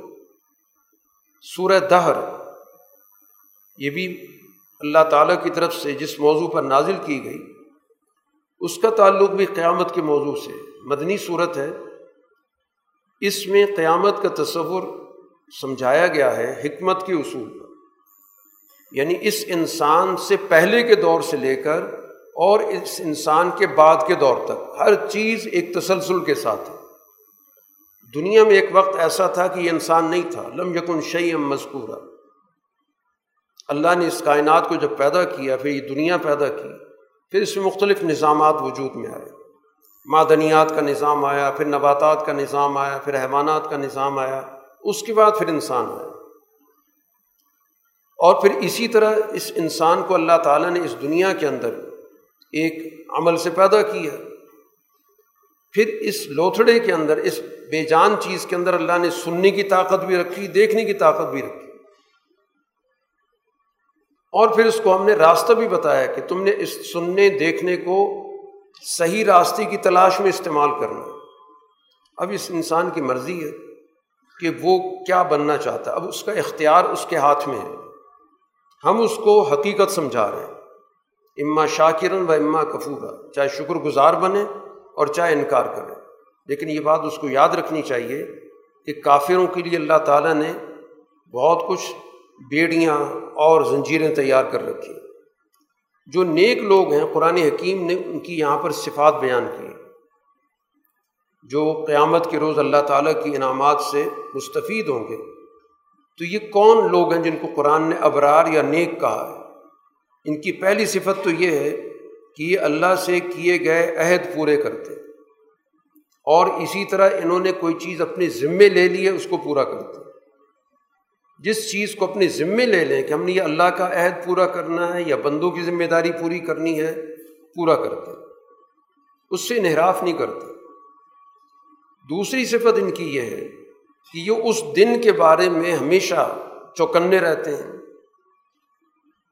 ان کے اندر ایک خوف کی حالت ہوتی ہے۔ اس دن، جس دن کا جو شر ہے، وہ پھیلا ہوا ہو۔ جس دن سب لوگوں سے حساب کتاب ہو۔ تو ابھی سے ان کے ذہن کے اندر اس دن کا تصور موجود ہے۔ تیسری صفت یہ ہے کہ اپنے پاس جو موجود وسائل ہیں کھانے پینے کے، صرف اللہ کی محبت کے خاطر کمزور لوگوں کو ان وسائل سے فائدہ پہنچاتے ہیں۔ مسکین کو، یتیم کو، حتیٰ کہ قیدی کو بھی۔ جس وقت قرآن حکیم کی آیات نازل ہو رہی اس وقت مسلم قیدی کا کوئی تصور نہیں تھا۔ اس وقت تو قیدی وہی بنتے تھے کہ جو جنگ میں گرفتار ہو کے آگے وہ قیدی بنتے تھے۔ یعنی حقوق ادا کرنے کے اندر ان کے یہاں مسلم غیر مسلم کا بھی فرق نہیں۔ حتیٰ کہ وہ شخص جو کسی جرم کی وجہ سے قید ہوا ہے، تو سزا اپنی جگہ پر، لیکن اس کے انسانی حقوق محفوظ ہیں۔ اس کو بھوکا رکھنا، پیاسا رکھنا، اذیت میں رکھنا، یہ دین کا تقاضا نہیں ہے۔ تو اس لیے ان کے حقوق کا بھی خیال رکھتے اور ساتھ ہی اس بات کا اظہار بھی کرتے ہیں کہ ہم تم سے کوئی بدلہ نہیں چاہتے، تم سے شکریہ کے الفاظ تک نہیں چاہتے۔ ہم صرف اللہ کی خاطر تمہارے حقوق ادا کریں۔ ہمیں اپنے رب سے اس دن کا خوف ہے کہ جس دن ترش روئی ہوگی، جس دن ماحول کے اندر بہت زیادہ تناؤ ہوگا، ہم اس دن سے خوف رکھتے ہیں۔ تو اللہ تعالیٰ اس دن کے خوف سے ان کی حفاظت کرے گا اور اس صبر و استقامت کی وجہ سے ان کو اعلیٰ درجے کے انعامات سے نوازے گا۔ رسول اللہ صلی اللہ علیہ وسلم کو مخاطب کر کے کہا جا رہا ہے کہ ہم قرآن حکیم آپ پر آہستہ آہستہ نازل کر رہے ہیں۔ آپ پر جو جو حکم نازل ہوتا جا رہا ہے، اس پہ آپ ثابت قدم رہے اب اس وقت جو مقابل قوتیں ہیں، ان کی آپ نے بات نہیں مانی۔ ان کے دو جرائم ہیں۔ وہ دو طرح کی ذہنیتیں مجرمانہ رکھتی ہیں۔ آسمن او کفورا یعنی وہ دنیا کی ساری بد اخلاقیوں کا مجموعہ ہے۔ اور دوسرا اس دنیا کے اندر انعامات کا کسی بھی صورت میں اقرار کرنے والا نہیں ہے۔ نہایت نا شکرہ ہے۔ چاہے وہ کوئی انسان ان کے ساتھ اچھا سلوک کرے، اس کو بھی تسلیم نہیں کرتے۔ اور اللہ کے انعامات ان پر موجود ہیں قطن تسلیم نہیں کرتے۔ حد درجہ ان کے اندر فرونیت موجود ہے، تکبر موجود ہے۔ تو ایسے متکبر بد اخلاق لوگوں کی بات آپ نے نہیں مانی۔ باقی آپ نے اپنے رب کا نام، اللہ کا پیغام، اس کو مستقل طور پر ذہن نشین رکھنا۔ اللہ کے سامنے آپ نے سجدہ کرنا۔ طویل رات اللہ کی تصویر بیان کرنی۔ اب مسئلہ یہ ہے کہ یہ لوگ فوری فائدے کو پسند کرتے ہیں۔ آج کا فائدہ آج ہی مل رہا ہے یہ چیزوں کو سوچتے نہیں ہیں کہ دنیا کے اندر بھی ہمیشہ جو چیز دیر سے نتیجہ دیتی ہے اور پائیدار نتیجہ دیتی ہے، اس کو ترجیح دی جاتی ہے۔ ان کی سوچ ہے جلد بازی کی کہ آج کا فیصلہ آج ہی ہو جائے۔ کل کس نے دیکھا؟ تو اس سوچ کے تحت تو انسان دنیا کے اندر بھی زندگی بسر نہیں کر سکتا۔ دنیا کے اندر بھی انسان اگر کامیابی کی زندگی بسر کرے گا، تو اسی سوچ کے تحت کرے گا کہ میں آج مشکل اٹھا لوں، آج مصیبت اٹھا لوں، لیکن میرا کل آنے والا زیادہ بہتر ہو جائے۔ تو وہ ابتدائی دور مشکل سے گزارتا ہے، اسی بنیاد پر کہ اس کے بعد کے آنے والے سال میرے بہتر ہو جائیں۔ اس پائیدار حکمت عملی کے تحت تو وہ حکمت بہتر طور پہ اپنا زندگی کا مقصد طے کرے گا۔ اسی وجہ سے ابتدائی عرصے میں وہ تعلیم حاصل کرتا ہے، کئی کئی سال تعلیم حاصل کرتا ہے۔ حالانکہ تعلیم اس کا بذات خود مقصد ہی نہیں ہوتا۔ مقصد تو اس کا ہوتا ہے کہ میں معاشرے کے اندر ایک اچھی زندگی بسر کروں۔ لیکن اس کے لیے اس کو ایک محنت کرنی پڑتی ہے، ایک جدوجہد کرنی پڑتی ہے۔ ان مشکلات سے گزر کے اس کو دنیا کے اندر بھی نتائج ملتے ہیں۔ تو اسی طرح آخرت کے نتائج بھی جد وجہد سے جڑے ہوئے جلد بازی کے آج کا نتیجہ آج ہی نکل آئے۔ اس سوچ سے تو دنیا میں بھی کبھی نتیجہ نہیں نکلتا۔ سورہ مرسلات مکی صورت ہے۔ اس کا مضمون بھی قیامت کے گرد گھومتا ہے۔ اور اس میں اس قیامت کی فکر کو جو زراعت پیشہ لوگ ہیں، ان کی جو ذہنیت ہے، اس کے مطابق سمجھانے کی کوشش کی گئی۔ اس لیے آغاز میں قرآن حکیم نے جن چیزوں کو بطور دلیل کے یا قسم کے طور پہ ذکر کیا، ان میں ایک خوشگوار ہواؤں کا ذکر کیا۔ یا اسی طرح زور سے جب آندھی آتی ہے، ایک جگہ سے دوسری جگہ چیزیں منتقل ہوتی ہیں اسی طرح پھر یہ ہوائیں پھیل جاتی ہیں۔ پھر انہیں ہواؤں کی تیز چلنے کی وجہ سے یہ بادل مختلف قسم کے ایک دوسرے سے علیحدہ ہوتے ہیں۔ پھر اس دنیا کے اندر یہ تو مادی نظام ہے جو دنیا کے اندر چل رہا ہے۔ پھر اسی کے ساتھ ساتھ ایک مانوی نظام ہے جو وہی کا نظام ہے۔ تو فرشتے اس دنیا کے اندر اللہ تعالیٰ کا پیغام لاتے ہیں۔ اب اس میں دو ہی صورتیں کہ یہ کیوں لاتے ہیں؟ یا تو اس سے لوگ مستقبل کے حوالے سے خبردار ہو جائیں گے، یا پھر دوسری صورت یہ ہوگی کہ کل جب ان انسانوں کا محاسبہ ہوگا تو اس موقع پر ان کے پاس کوئی عذر نہیں ہوگا کہ ہمارے پاس کوئی پیغام نہیں آیا۔ یہ گویا کہ حجت ان پہ پوری ہو رہی ہے۔ تو یا تو ان پہ حجت پوری ہو جائے گی یا اس سے یہ فائدہ اٹھا لیں گے۔ تو یہ سارا جو دنیا کا نظام ہے، چاہے وہی کی صورت میں ہو، چاہے بارشوں ہواؤں کی صورت میں ہو۔ ان تمام کا ذکر قرآن اس بنیادی بات کو ثابت کرنے کے لیے کر رہا ہے کہ جس چیز کا تم سے وعدہ کیا جا رہا ہے، وہ وعدہ پورا ہو کر رہے گا۔ وہ وعدہ کیا ہے کہ اعمال کے نتائج نکل کے رہیں گے۔ جو تمہارا طور طریقہ ہے، اگر اچھا ہے تو اچھے نتیجے نکلیں گا اگر برا ہے تو برا نتیجہ نکلے گا۔ اس میں دوسری کوئی رائے نہیں۔ اس لیے قرآن حکیم نے یہاں پر اس کو جس دن سے تعبیر کیا وہ یوم الفصل ہے، فیصلے کا دن، علیحدہ کرنے کا دن۔ جس طرح ایک کاشتکار زمین کاشت کرتا ہے اور پھر ایک وقت پہ جب وہ فصل اٹھاتا ہے، تو پھر وہ بھوسے کو اور غلے کو ایک دوسرے سے علیحدہ کرتا ہے۔ وہ فیصلہ کن دن ہوتا ہے؟ شروع میں دونوں چیزیں ساتھ ساتھ چل رہی ہوتی ہیں۔ جب وہ دانہ اگتا ہے تو سارا پروسیجر اکٹھا چل رہا ہوتا ہے۔ وہ چیز جس نے بھوسا بننا ہے اور وہ جس نے غلہ بننا ہے۔ ایک وقت آتا ہے، پھر دونوں چیزیں علیحدہ ہو جاتی ہیں۔ اسی طرح انسان ہے۔ یہ انسان گویا کہ اپنا ایک حیوانی وجود بھی رکھتا ہے اور اس کے ساتھ ساتھ اس کے اندر ایک روح بھی موجود ہے۔ یہ کٹھے چل رہے ہیں، دونوں اپنا کام کر رہے ہیں۔ لیکن ایک وقت آئے گا کہ یہ دونوں ایک دوسرے سے علیحدہ ہو جائیں گے۔ اور اصل قیمتی چیز کیا ہوتی ہے؟ وہ اس کی روح ہوتی ہے۔ یہ بھوسا ہے، یہ تو ظاہر ہے کہ ادھر ادھر چلا جاتا ہے۔ تو اصل سوچنے کی چیز ان کی یہ ہے کہ اس روح کے لیے ان کے پاس جو پیغام الہی آیا ہوا ہے، یہ اس سے کیا استفادہ کر رہے ہیں؟ اس کو کتنا مان رہے ہیں؟ یہ صرف اپنے بہیمی حالات کو ہی دیکھ رہے ہیں کہ ہم اپنے اس وجود کو کس طرح تقویت دے سکتے ہیں، اس کا کیسے خیال رکھ سکتے ہیں، چاہے اس کے لیے ہمیں کسی دوسرے کے حقوق توڑنے پڑے، کسی اور کے ساتھ زیادتی کرنی پڑے۔ ان تمام چیزوں کو نظر انداز کر۔ تو ان کو بار بار اس صورت کے اندر توجہ دلائی جا رہی ہے کہ اس فیصلے کے دن کا جو بھی انکار کرے گا، جھٹلائے گا، اس کے لیے بہت بربادی ہے۔ تاریخ سے سمجھایا گیا کہ تم سے پہلے کتنے لوگ تباہ ہوئے۔ پھر اس کے بعد ایک نئی قوم آئی۔ پھر اس پہ برا وقت آیا۔ پھر ایک اور قوم آئی۔ تم پھر اسی طرح نسل در نسل اس دنیا میں آ رہے ہو۔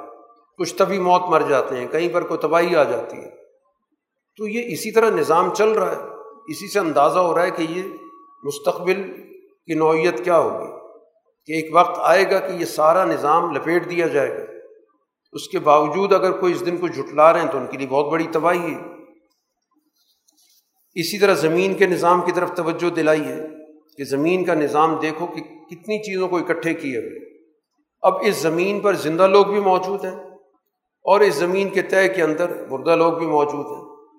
پھر زمین پر پہاڑوں کا نظام بھی موجود ہے، پانی کا نظام بھی موجود ہے۔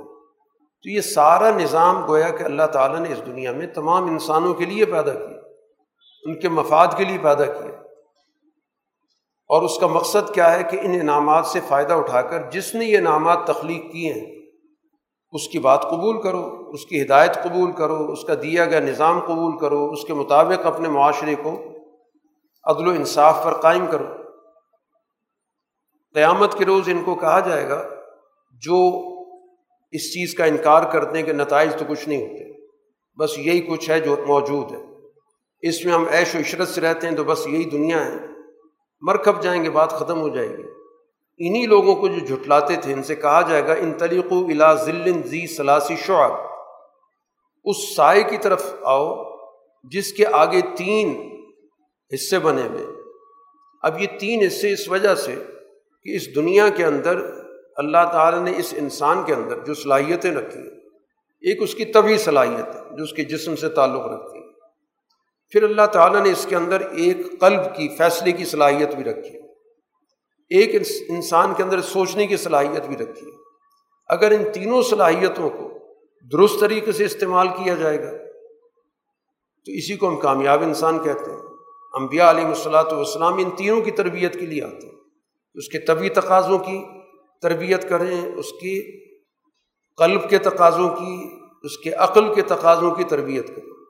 جب تینوں سے انحراف کیا جاتا ہے، تو پھر ظاہر ہے کہ جو اس کا انجام آئے گا، وہ بھی اسی طرح آگ کی صورت میں ہوگا جس کی تین تین لپٹیں ہوں گی، یا ایک ایسا سایہ ہوگا جس کے آگے تین تین شاخیں بنی ہوئی ہوں گی۔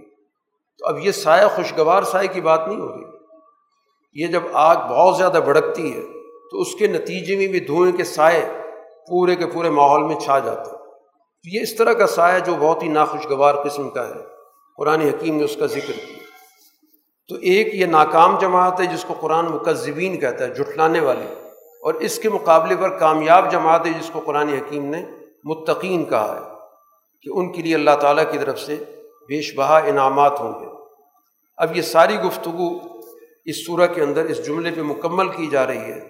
ان ساری تفصیلات کو بیان کرنے کے بعد اگر اس پر یہ ایمان لانے کے لیے تیار نہیں ہے، تو اس کے بعد کون سی بات ان کو بتائی جائے جس پر یہ ایمان لائیں؟ گے ہر ہر چیز ان کے سامنے واضح کر دی گئی، نتائج بتا دی گئے، اچھے کیا ہیں، برے کیا ہیں۔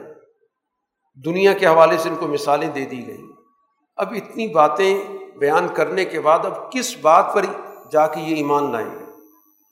اس سے پتہ چل رہا ہے کہ یہ ایمان لانے کے لیے تیاری نہیں۔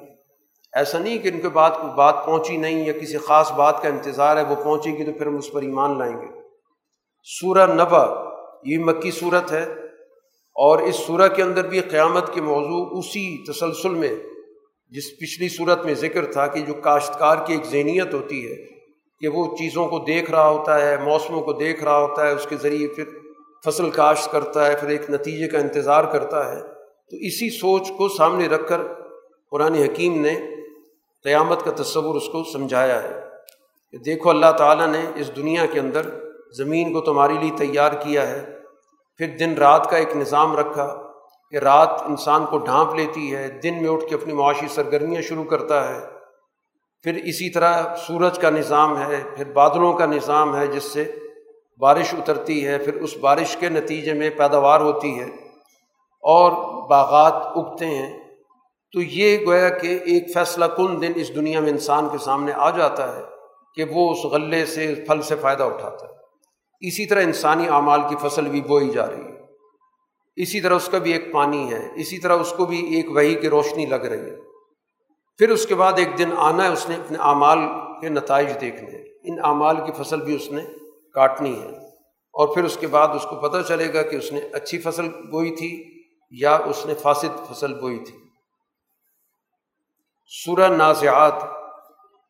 اس میں بھی قرآن حکیم نے تاریخی طور پر جو قیامت کا موضوع سمجھایا ہے، اس میں سماجی جد وجہد کا ذکر ہے اور اس کے نتیجے میں فرعون پر جو دنیا میں قیامت آئی، اس کو موضوع بنا کے سمجھایا ہے کہ ایک عملاً تمہارے سامنے دنیا کے اندر ایک نمونہ موجود ہے۔ اس نمونے سے عبرت حاصل کرو اس کی تو قیامت اسی دنیا میں واقع ہوئی ہے۔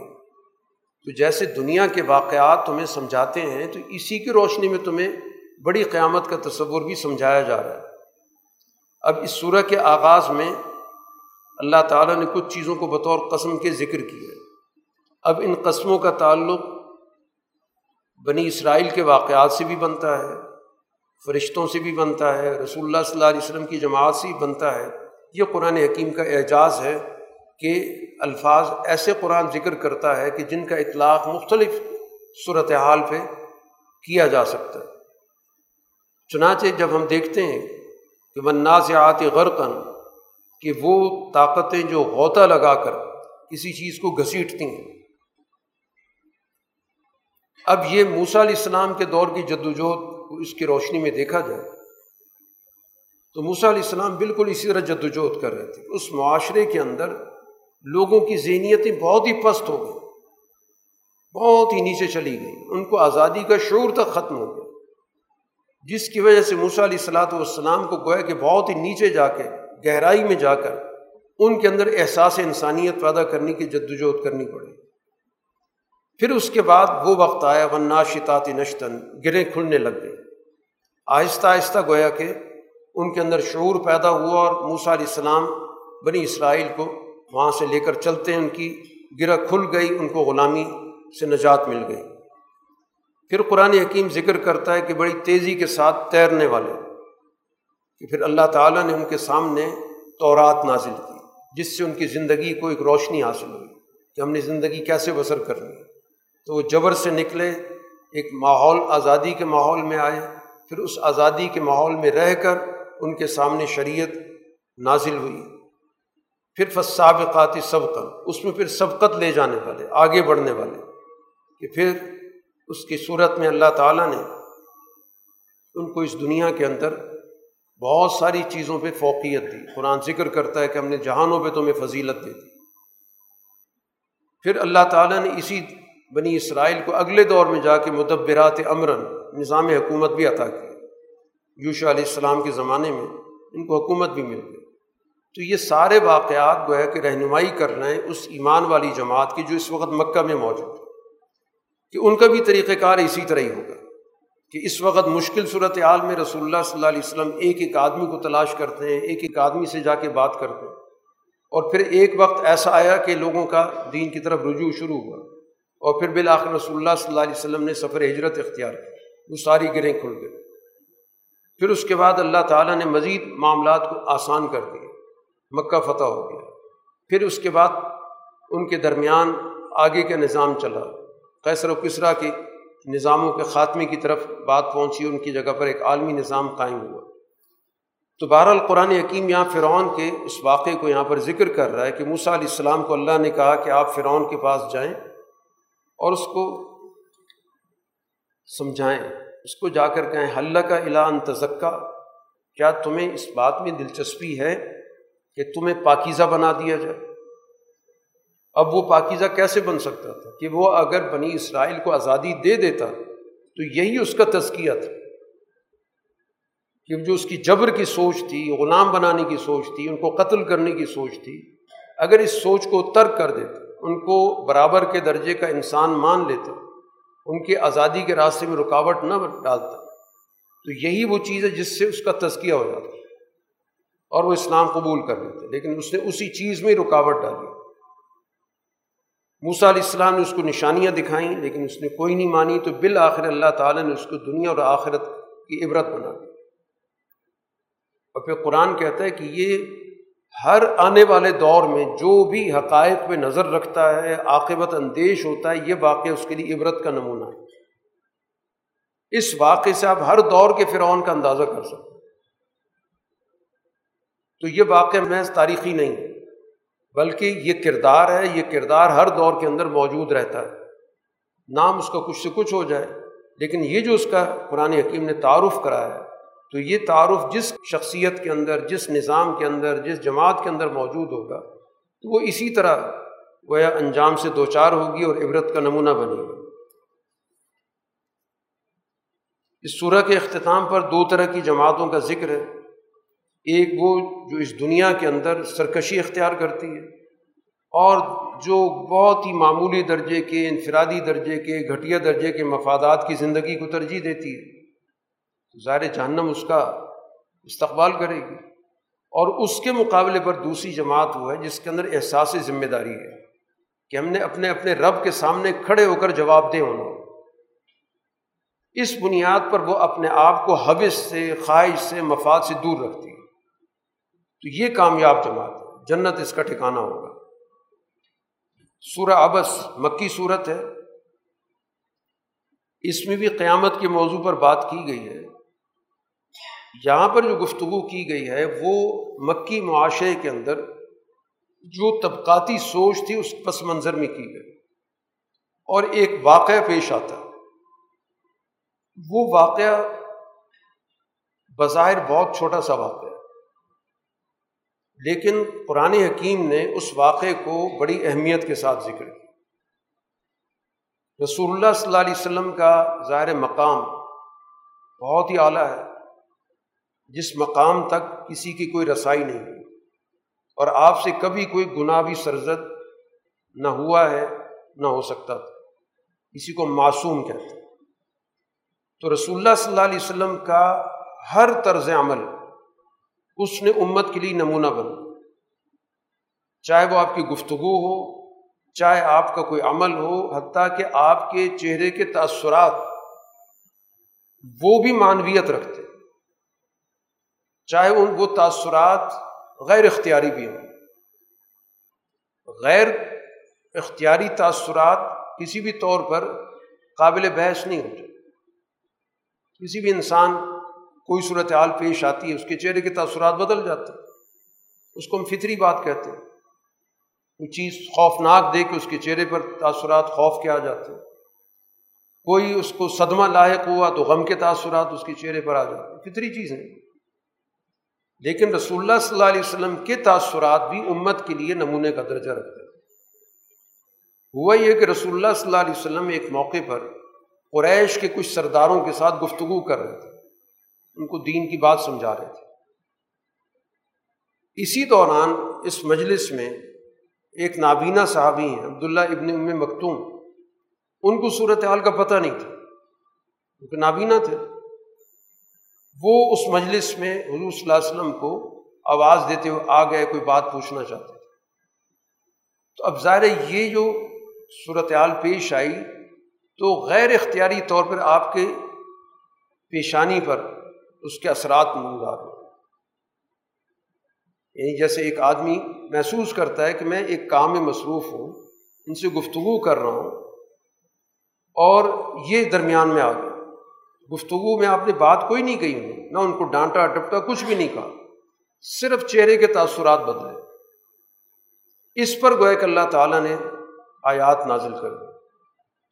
یہ بات بتانے کے لیے کہ اس طرح کی نوعیت سے کوئی آدمی یہ چیز اخذ کر سکتا ہے کہ رسول اللہ صلی اللہ علیہ وسلم نے ان لوگوں کو زیادہ اہمیت دی اور اس شخص کو جو آپ پر سچا ایمان لانے والا ہے اور بینائی بھی نہیں رکھتا، شاید دیکھنے والا یہ سمجھے کہ آپ نے اس کو وقت نہیں دی۔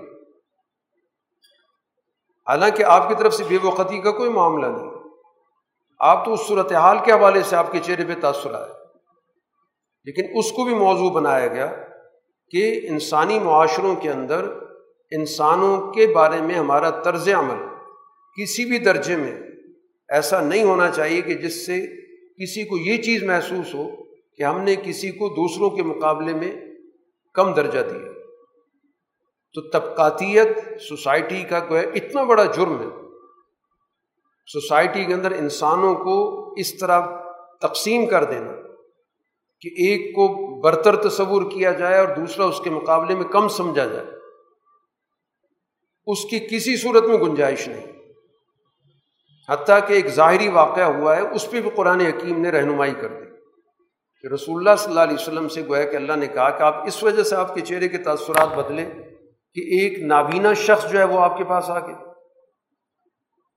حالانکہ وہ نابینا شخص تو اپنی رہنمائی کے لیے آیا وہ تزکیہ چاہتا ہے، وہ مزید اپنی اندر کی صفائی چاہتا ہے۔ مزید اپنے اخلاق کو خوبصورت بنانا چاہتا ہے۔ وہ مزید نصیحت حاصل کرنا چاہتا ہے۔ اور جو آپ کی بات بے توجہی سے سن رہے ہیں، آپ چاہتے ہیں کہ ان کو میں بات سمجھا دوں۔ حالانکہ آپ سے اللہ نے کبھی نہیں پوچھنا کہ ان ان کے اندر احساس کیوں نہیں پیدا ہوا۔ ان کے اندر اچھا اخلاق کیوں نہیں پیدا ہوا یہ تو کبھی آپ سے بات پرس نہیں ہوگی۔ اور جو آپ کے پاس دوڑا چلایا، اس کے دل کے اندر اللہ کا خوف تھا، آپ نے اس سے بے توجہ ہی برتی۔ تو اب یہ کویا کہ قرآن نے جو ذکر کیا، یہ ظاہر اللہ اور اللہ کے رسول کے درمیان ایک معاملہ ہے۔ اور اس چیز کا ذکر ہی اس لیے کیا گیا کہ اس حساسیت کو واضح کیا گیا۔ کہ کوئی بھی شخص اس ظاہری صورت حال سے کوئی غلط نتیجہ خز نہ کرے۔ اور آئندہ کے لیے گویا کہ بات واضح کر دی گئی کہ ہمیشہ ترجیح سچے دیانتدار شخص کو دینی چاہیے۔ چاہے اس کے مقابلے میں ظاہری طور پہ کوئی کتنا ہی اثر و رسول رکھنے والا آدمی موجود ہے اور جو آپ کے نظریے کو قبول بھی نہیں کر اس پر اس کو ترجیح نہیں دی جا سکتی۔ یہی بنیادی بات یہاں پہ قرآن حکیم نے واضح کی۔ اب یہ جو قرآن حکیم ہے، اس کو اللہ تعالیٰ نے نازل کیا ہے فی صحف مکرم اب یہاں کو قرآن حکیم نے بہت ہی اعزاز والے صحیفوں کا ذکر کیا۔ اصل چیز یہ کہ یہ صحیفہ، یہ کتاب جس کے پاس آئے گی، اعزاز انہیں دینے والی کتاب ہے۔ یہ کتاب ان کو بلند کرنے والی ہے۔ یہ کتاب ان کو پاکیزہ بنانے والی ہے۔ یہ کتاب در حقیقت معاشرے کے اندر ایک اعلیٰ درجے کا ایک ماحول اخلاق پیدا کرنے والی ہے۔ سورہ کے اختتام میں اسی قیامت کا منظر ذکر کیا گیا کہ قیامت اصل میں نام ہی اسی چیز کا ہے کہ یہ جو انسانی سماج ہے، تعلقات ہیں، یہ تعلقات ختم ہو جائیں۔ اسی کو قیامت کہتے ہیں، جس کو قرآن یہاں ذکر کیا کہ اس روز ایک شخص بھاگ رہا ہوگا۔ اپنے بھائی سے، اپنی ماں سے، اپنے باپ سے، اپنی بیوی سے، اپنے بیٹوں سے۔ ہر آدمی گوئے کہ اپنی ذات میں ہی گم ہوگا۔ اسی کو قیامت کہتے تو معاشرے کا یہ سماجی تانا بانا ہی ٹوٹ جائے گا۔ سب ایک دوسرے سے لا تعلق ہو جائیں گے، بیگانے ہو جائیں گے۔ ہر ایک کے ذہن کے اندر وہ رشتوں کا جو مفہوم ہے، رشتوں کا تقاضا ہے، سب ختم ہو جائے گا۔ اور پھر اس کے بعد ظاہر دو ہی جماعتیں ہوں گی، روشن چہروں والی ہوں گی یا وہ چہرے جن پہ غبار ہوگا۔ صورت تکویر اس میں قیامت کے مفہوم کو ان لوگوں کے نقطہ نظر سے ذکر کیا گیا ہے جو ستارہ پرست یہ بھی دنیا کے اندر ایک مذہب رہا ہے جو ستاروں کی پرستش کرتے تھے۔ اب بھی لوگ موجود ہیں۔ ان کی عبادت کرتے ہیں، ان کی پوجا پاٹ کرتے ہیں۔ پھر ان سے نسبت کی بنیاد پہ نیچے بھی مختلف قسم کے معبود بنا لیتے ہیں۔ تو وہ معبود نمائندگی کر رہے ہوتے ہیں، کوئی سورج دیوی کی ہوتی ہے، کوئی چاند دیوی کی ہوتی ہے، کسی اور ستاروں کی ہوتی ہے۔ ان کو سمجھایا گیا کہ یہ ساری چیزیں اپنا وجود کھو بیٹھیں گے۔ سورج ہے تو وہ اپنی جو روشنی ہے ختم کر دے گا۔ یہ جو جگمگ کرتے ستارے ہیں، یہ سارے کے سارے گدلے ہو جائیں گے، میلے ہو جائیں گے۔ یہ پہاڑ جو اپنی جگہ پہ جمے ہوئے ہیں، یہ پہاڑ بھی چل پڑیں گے، جس طرح ایک مٹی چلتی ہے۔ اسی طرح جو ایسی اونٹنیاں ہیں جن کے بچے ہونے والے، بچے موجود ہیں، وہ ان کو چھوڑ بیٹھے خوف کا ایک ایسا ماحول ہوگا کہ وہ جو دنیا کے اندر جس کو آج ہم دنیا کہہ رہے ہیں اور جس کی بنیاد پر ہم مختلف چیزوں کی خصوصیات سمجھتے ہیں، وہ ساری خصوصیات ختم ہو جائیں گی۔ جیسے بھی قرآن حکیم نے ذکر کی کہ سورج کی خصوصیت ہے، وہ ختم ہو گئی۔ ستاروں کی خصوصیت ہے، وہ ختم ہو گئی۔ جانوروں کی ایک خصوصیت ہے، وہ ختم ہو جائے گی۔ تو ہر چیز کی جو خصوصیات ہیں، وہ ساری ختم ہو جائیں گی۔ یہی قیامت کا منظر ہے۔ اب قرآن حکیم یہ بھی بات بیان کر رہا ہے کہ ان ستاروں سے اوپر بھی ایک بہت بڑا عظیم الشان نظام ہے، جو پورے نظام کو کنٹرول کرتا تکوینیات ساری کی ساری وہاں سے کنٹرول ہو رہی ہے۔ اور وہیں سے وہی کا نظام بھی آتا ہے۔ تو وہ اوپر جو ملائکہ کا نظام ہے، وہ اس سارے نظام کو کنٹرول کرتا ہے۔ تو کنٹرول کرنے والی جو طاقت ہے، اس کو چھوڑ کر جو اس کے کنٹرول میں نظام کام کر رہا ہے، اس کے سامنے جھکنا۔ اس کو اپنے اوپر مسلط کر لینا، اس کی عبادت کرنا، تو یہ تو کوئی عقل کی بات نہیں ہے۔ تو ایسے لوگوں کو سمجھانے کے لیے اللہ نے اس پورے نظام کو درم برم کر دیا۔ تاکہ سب کے سامنے بے بقتی کہ یہ ساری چیزیں اب ہمارے کام کی نہیں رہی، کوئی کام نہیں دے رہی۔ اسی نظام کے حوالے سے یہاں پر قرآن حکیم نے اپنا تعارف کرا ہے کہ اسی بالائی نظام سے ہی جڑا ہوا قرآن کا نظام۔ اللہ کے پاس پورا کا پورا ایک ملائکہ کا نظام موجود ہے۔ پھر ان ملائکہ میں سے اللہ نے سب سے اعلیٰ فرشتے کا انتخاب کر کے اس دنیا کے اندر رسول اللہ صلی اللہ علیہ وسلم کے پاس بھیجا تو اس فرشتے کے کیا اوصاف جس کا اللہ نے اس تشریح نظام کے لیے انتخاب کیا، جبریل امین کا۔ یہ صفات بتاتی ہیں کہ جو پیغام لے کر آئے وہ بھی انہیں صفات کا حامل ہے۔ اور جس کے پاس پیغام لے کر آئے، وہ بھی انہیں صفات کا حامل ہے۔ سب سے پہلے قرآن نے ذکر کیا کہ وہ بہت ہی معزز قسم کا نمائندہ ہے۔ طاقتور ہے۔ اس کا کوئی مقابلہ نہیں کر سکتا۔ اور اس کی جو جگہ ہے، وہ عرش والے کے پاس ہے۔ سب سے زیادہ قریب ترین، معزز ترین فرشتہ وہ ہے۔ تمام فرشتے اس کی اطاعت کرتے ہیں، ان کا سردار بھی ہے۔ اور امانت دار بھی اب یہی صفات اس قرآن کی بھی یہ قرآن بھی ایک معزز کتاب ہے۔ اس لیے آئی کہ اس کی اطاعت کی جائے۔ یہ اس لیے آئی ہے کہ اس سے معاشرے کے اندر ایمان لانے والوں کی طاقت پیدا ہو۔ اور انہی صفات کا سب سے اعلیٰ نمونہ خود رسول اللہ صلی اللہ علیہ وسلم تھے۔ کہ رسول اللہ بھی کریم ذات تھے، قوت والے تھے۔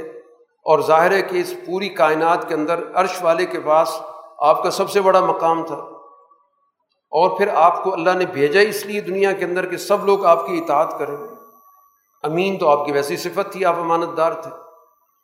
تو گویا کہ یہ وہ نظام ہے جو عرش سے جڑا ہوا عرش سے اس قرآن کا تعلق اور پھر رسول اللہ صلی اللہ علیہ وسلم پر اس کا نزول، پھر رسول اللہ صلی اللہ علیہ وسلم کے ذریعے اس اجتماعیت کا تیار ہونا جو ان صفات کے حامل تھے۔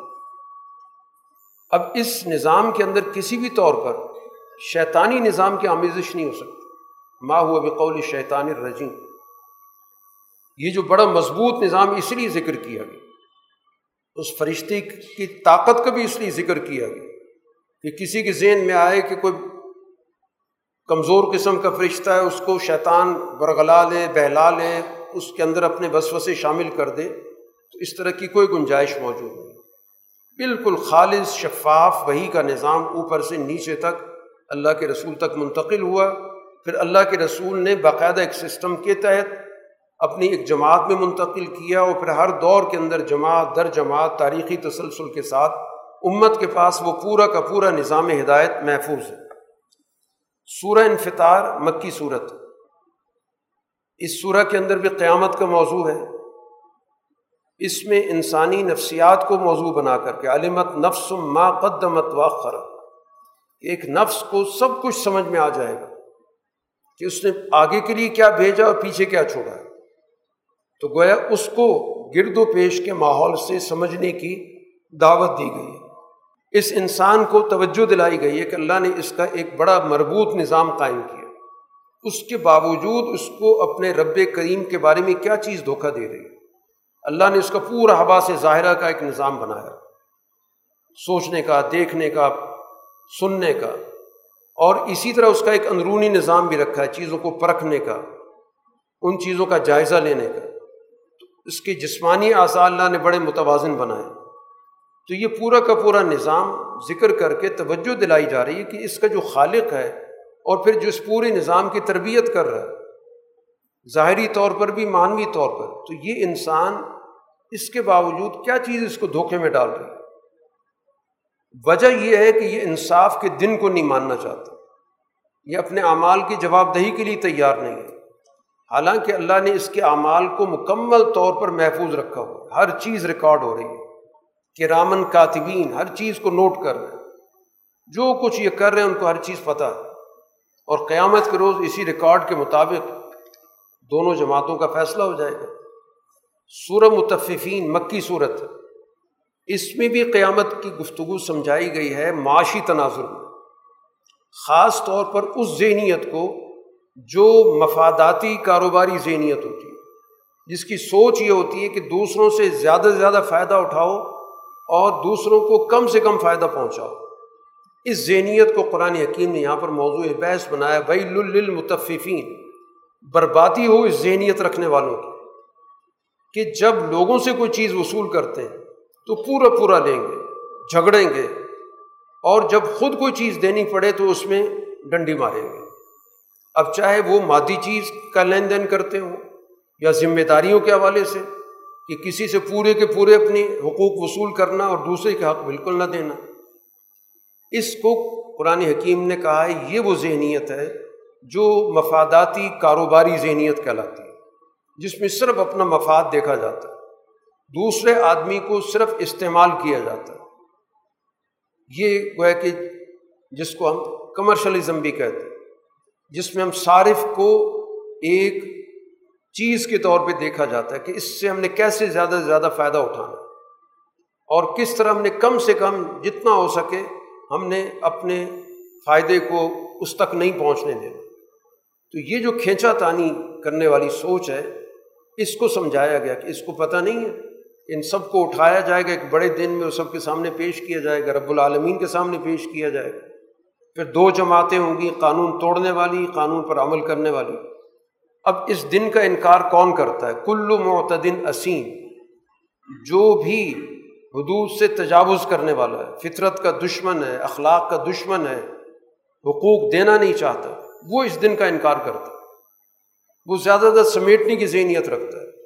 اس کے اندر دوسرے کا فائدہ پہنچانے کی ذہنیت سرے سے موجود نہیں ہے۔ اور وجہ بالکل واضح ہے کہ اس کے دل پر مالی مفادات کا زنگ چڑھ چکا ہے۔ کسب کرتے کرتے، محنت، اس جو غلط طریقے سے چیزوں کو جمع کرتے کرتے اس کے دل پہ زنگ لگ چکا ہے، سرمایہ پرستی کا۔ اب وہ اسی سوچ کے ساتھ ہر آدمی سے معاملہ کرتا ہے۔ جس سے اس کو فائدہ مل سکتا ہے، اس سے تعلق رکھتا ہے، جس سے نہیں ملتا، اس سے کنارہ ہو جاتا ہے۔ اور فائدہ بھی جس سے لے سکتا ہے، تو کوشش کرتا ہے کہ میں زیادہ سے زیادہ فائدہ حاصل کروں۔ اور مجھے اس کے بدل میں کم سے کم دینا پڑے۔ بس اتنا دوں تاکہ میں کل اس سے مزید لینے کے قابل ہوں۔ تو اس سوچ کو گیا کہ یہاں پر قیامت کے حوالے سے تنبی کی گئی، اس کو سمجھایا گیا۔ قرآن حکیم یہاں پر ایک منظر ذکر کرتا ہے کہ مجرموں کا طرز عمل کیا ہے؟ رسول اللہ صلی اللہ علیہ وسلم کے زمانے میں یہ مجرمانہ ذہنی ہے جس کا بھی ذکر ہوا۔ یہ ایمان والے جو اس وقت ظاہری طور پر، مالی طور پہ کمزور لوگ تھے، ان کا مذاق اڑاتے تھے۔ جب بھی وہ کہیں سے گزر رہے ہوتے تھے، ایک دوسرے کو آنکھوں سے اشارہ کرتے تھے۔ اور پھر گھروں میں جب واپس جاتے تھے، باتیں بناتے تھے کہ ان کی حالت ہی بہت پستہ ہے، بہت بری ہے، کھانے پینے کو ان کے پاس ہے کچھ نہیں، ہم بڑی عیاشی کی زندگی گزار رہے ہیں۔ جب بھی ان کو دیکھتے کہتے بھٹکے ہوئے لوگ ہیں، کس راستے پہ چل رہے قیامت کے روز یہ منظر الٹ ہو جائے گا کہ جن کا مذاق اڑایا جا رہا تھا، اب وہ ان کا مذاق اڑائیں گے۔ وہ اسی طرح ان پر ہنسیں گے جیسے یہ دنیا میں ہنس رہے تھے۔ کیونکہ عدلے کا بدلہ ہوتا ہے۔ جیسا انہوں نے کیا ہے تو ویسا ہی ان کو سامنا ہوگا۔ سورہ انشقاق اس کا موضوع بھی مکی صورت ہے، اس کا موضوع بھی قیامت کے گرد گھومتا ہے۔ اس میں جو بنیادی بات سمجھائی گئی ہے کہ اللہ تعالیٰ نے اس انسان کو اپنے رب تک جانے کے لیے ذمہ داریاں دیں۔ اس کو کچھ نہ کچھ جد وجہد کرنی پڑے گی۔ الا رب اس کو کچھ نہ کچھ ذمہ داری اٹھانی پڑے گی۔ اس وجہ سے کہ یہ انسان مرکب ہے دو چیزوں کا ایک اس کا ایک حیوانی لباس ہے جو اس نے پہنا ہوا ہے۔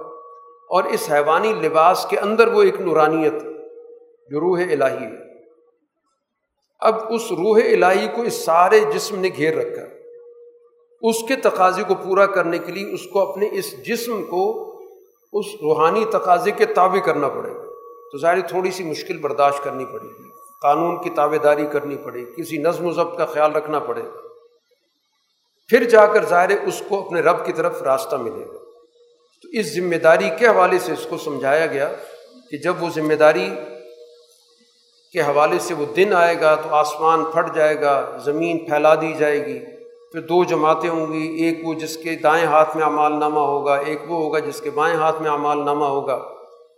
دائیں ہاتھ والے کا بڑا آسانی سے حساب و کتاب ہوگا، اپنے گھر بڑے خوشی کے ساتھ جا، واپس جائے گا۔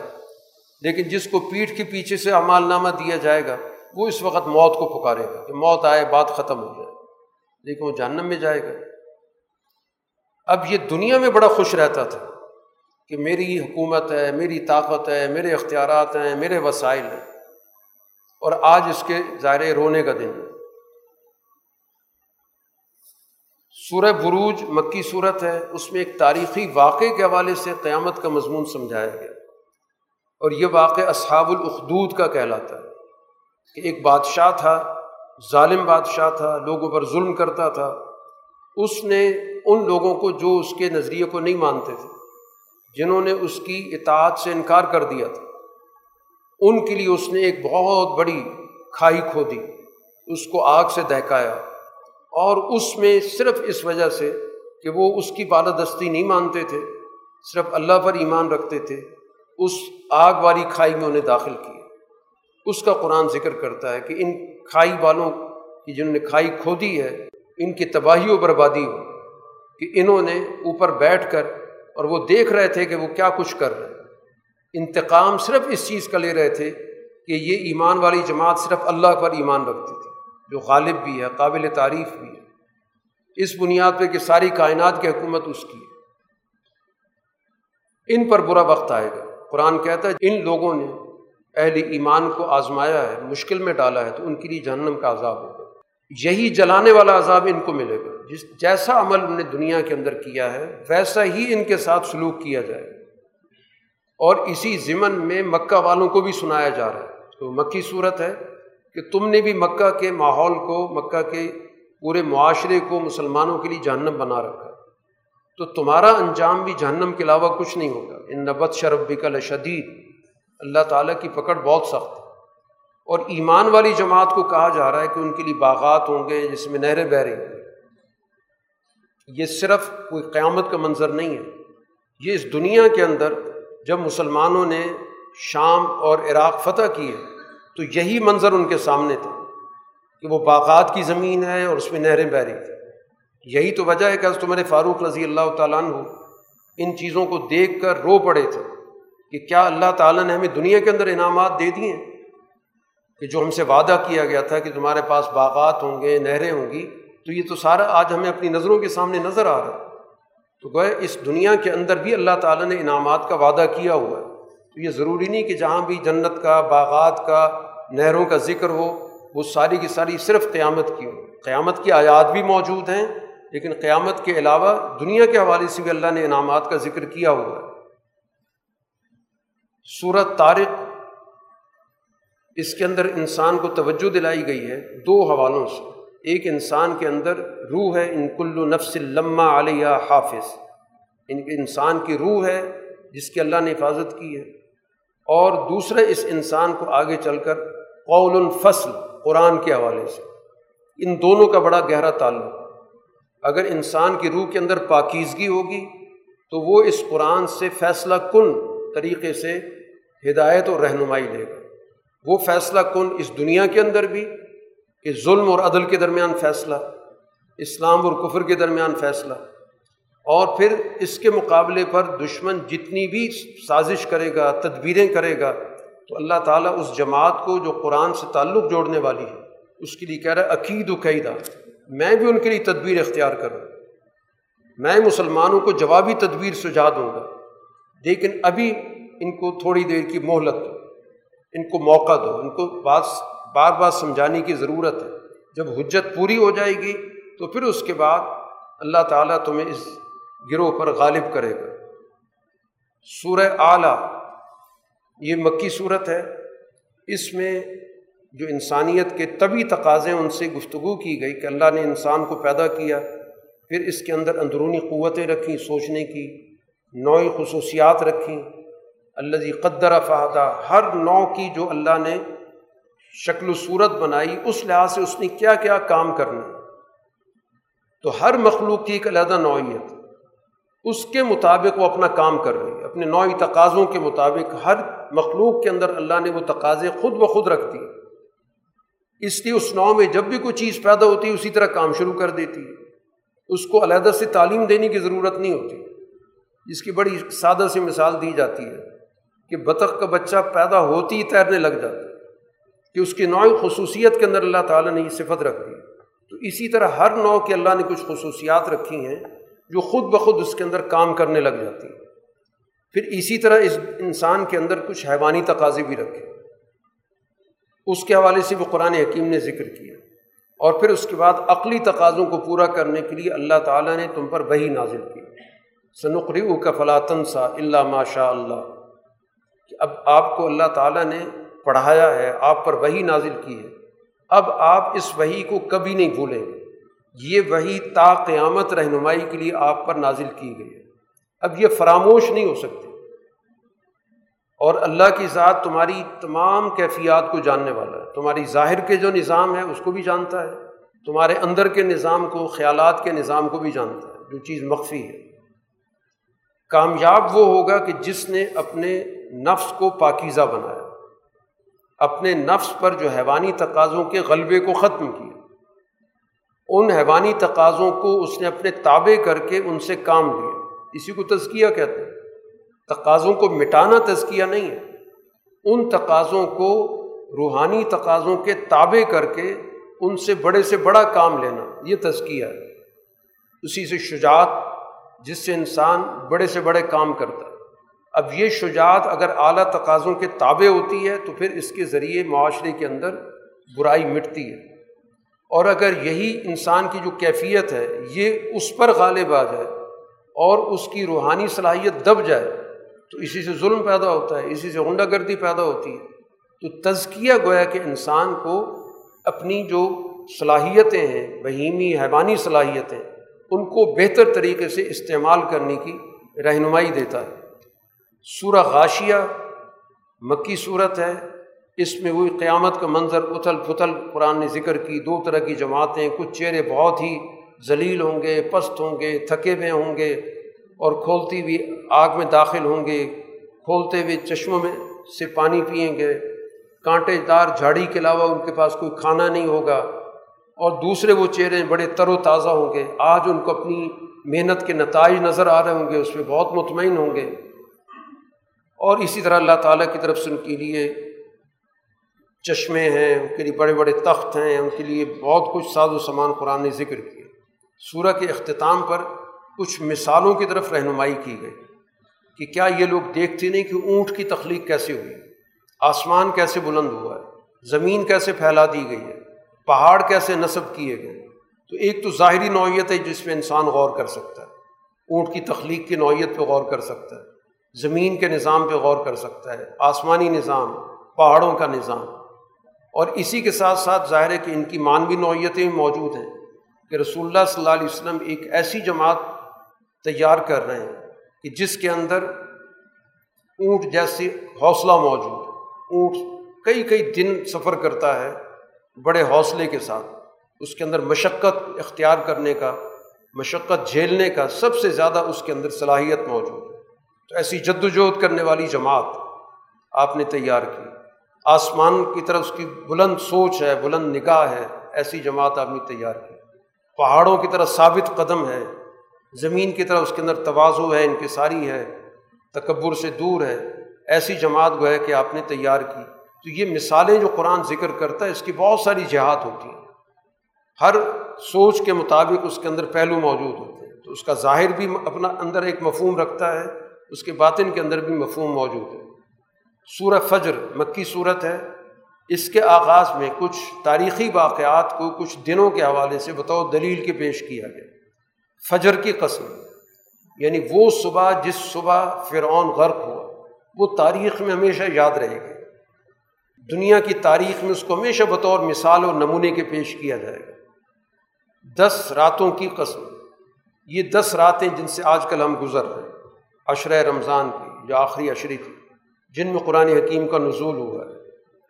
اسی طرح طاق اور جفت عادات ہیں نو ذی الحجہ جس دن حج ہوتا ہے، پھر اگلے دن دس ذی الحجہ جو عید کا دن ہوتا ہے، قربانی کا، اسی طرح رات کی قسم جب وہ رات چلی، یہ وہ رات جس رات رسول اللہ صلی اللہ علیہ وسلم اس دنیا سے معراج پر تشریف لے گئے۔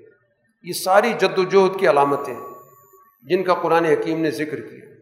کوئی ابراہیم علیہ السلام کی جد وجہد سے تعلق رکھتا ہے، جیسے نو دس دلجت اسی طرح قرآن کا نزول رسول اللہ صلی اللہ علیہ وسلم ہوا تو آپ کی پوری زندگی جد وجہد کا نمونہ ہے۔ فرعون کا ذکر ہوا موس علیہ السلام کی جد وجہد کا نمونہ ہے۔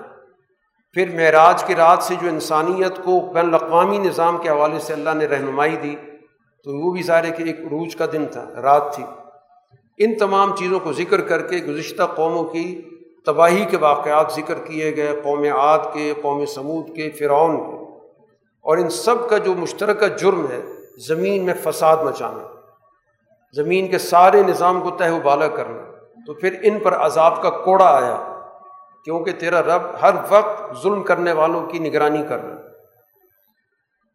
قرآن حکیم یہاں پر ذکر کرتا ہے ایک ایسے کردار کا کہ جو چاہتا ہے کہ مفت میں اسے وسائل مل جائے۔ اس کو ان وسائل پر کوئی قربانی دینے، کوئی اس کے مطابق کردار ادا کرنے کی ضرورت پیش نہ آئے۔ چنانچہ اس کا ایک رویہ ذکر کیا گیا کہ اگر اس پہ اچھے حالات آتے ہیں تو کہتا ہے اللہ نے بڑی عزت دی۔ جب ذرا سی مشکل آ گئی تو کہتا ہے اللہ نے میری توہین کر دی۔ قرآن کہتا ہے اللہ نے کسی کی توہین نہیں کی۔ تم وہ لوگ ہو جو یتیموں کا خیال نہیں رکھتے، ان کی بے عزتی کرتے۔ جو ضرورت مند ہے ان کے کھانے کا بندوبست تک نہیں کرتے، خیال تک نہیں کرتے، کسی کو توجہ تک نہیں دلاتے۔ اور میراث کا جو مال ہے وہ تم خوب سمیٹ کے کھا لیتے ہو، باقی حصے داروں کو دیتے ہو نہیں۔ مال کی محبت تمہارے اندر بھری ہوئی ہے، یہ تمہارے اصل میں امراض ہے۔ لہٰذا پھر زمین کو جب اللہ تعالیٰ کوٹ کوٹے گا اچھی طرح قیامت کے روح، اور پھر رب بھی اور تمام ملائکہ صف در صف آئیں گے، جہنم بھی آئے گی، پھر انسان کو ساری چیزیں یاد آئیں گی۔ تو میں نے کیا کچھ کیا اور کتنی غلطیاں کی۔ تو آج یاد کرنے کا کوئی فائدہ نہیں۔ وہ کہے گا، کاش میں دنیا کے اندر اعلیٰ کردار ادا کرتا، لیکن ظاہر ہے آج تو اس کو سزا ہو کر رہے گی۔ اس کے مقابلے پر وہ کردار ہے جس کو قرآن نے کہا، نفس مطمئنہ۔ جس نے اس دنیا کے اندر اعلیٰ مقاصد کے لیے زندگی بسر کی اور اپنے انفرادی، اپنے حیوانی، اپنے نفسانی تقاضوں کو اعلیٰ تقاضوں کے تابع رکھا اور اپنے نفس کی ایسی تربیت کی کہ وہ برائی کے ساتھ سمجھوتا کر ہی نہیں سکتا تھا۔ ہمیشہ اس کو اطمینان ملتا تھا اعلیٰ کاموں میں، اعلیٰ اخلاق میں۔ تو اس کے لیے اللہ تعالیٰ نے کہا، اس کو کہا جائے گا، اپنے رب کے پاس خوشی خوشی جاؤ۔ رب تم سے راضی، تم رب سے راضی۔ اور میرے بندوں میں داخل ہو جاؤ، میری جنت میں داخل ہو جاؤ۔ باخر دعوانا الحمد للہ رب العالمین۔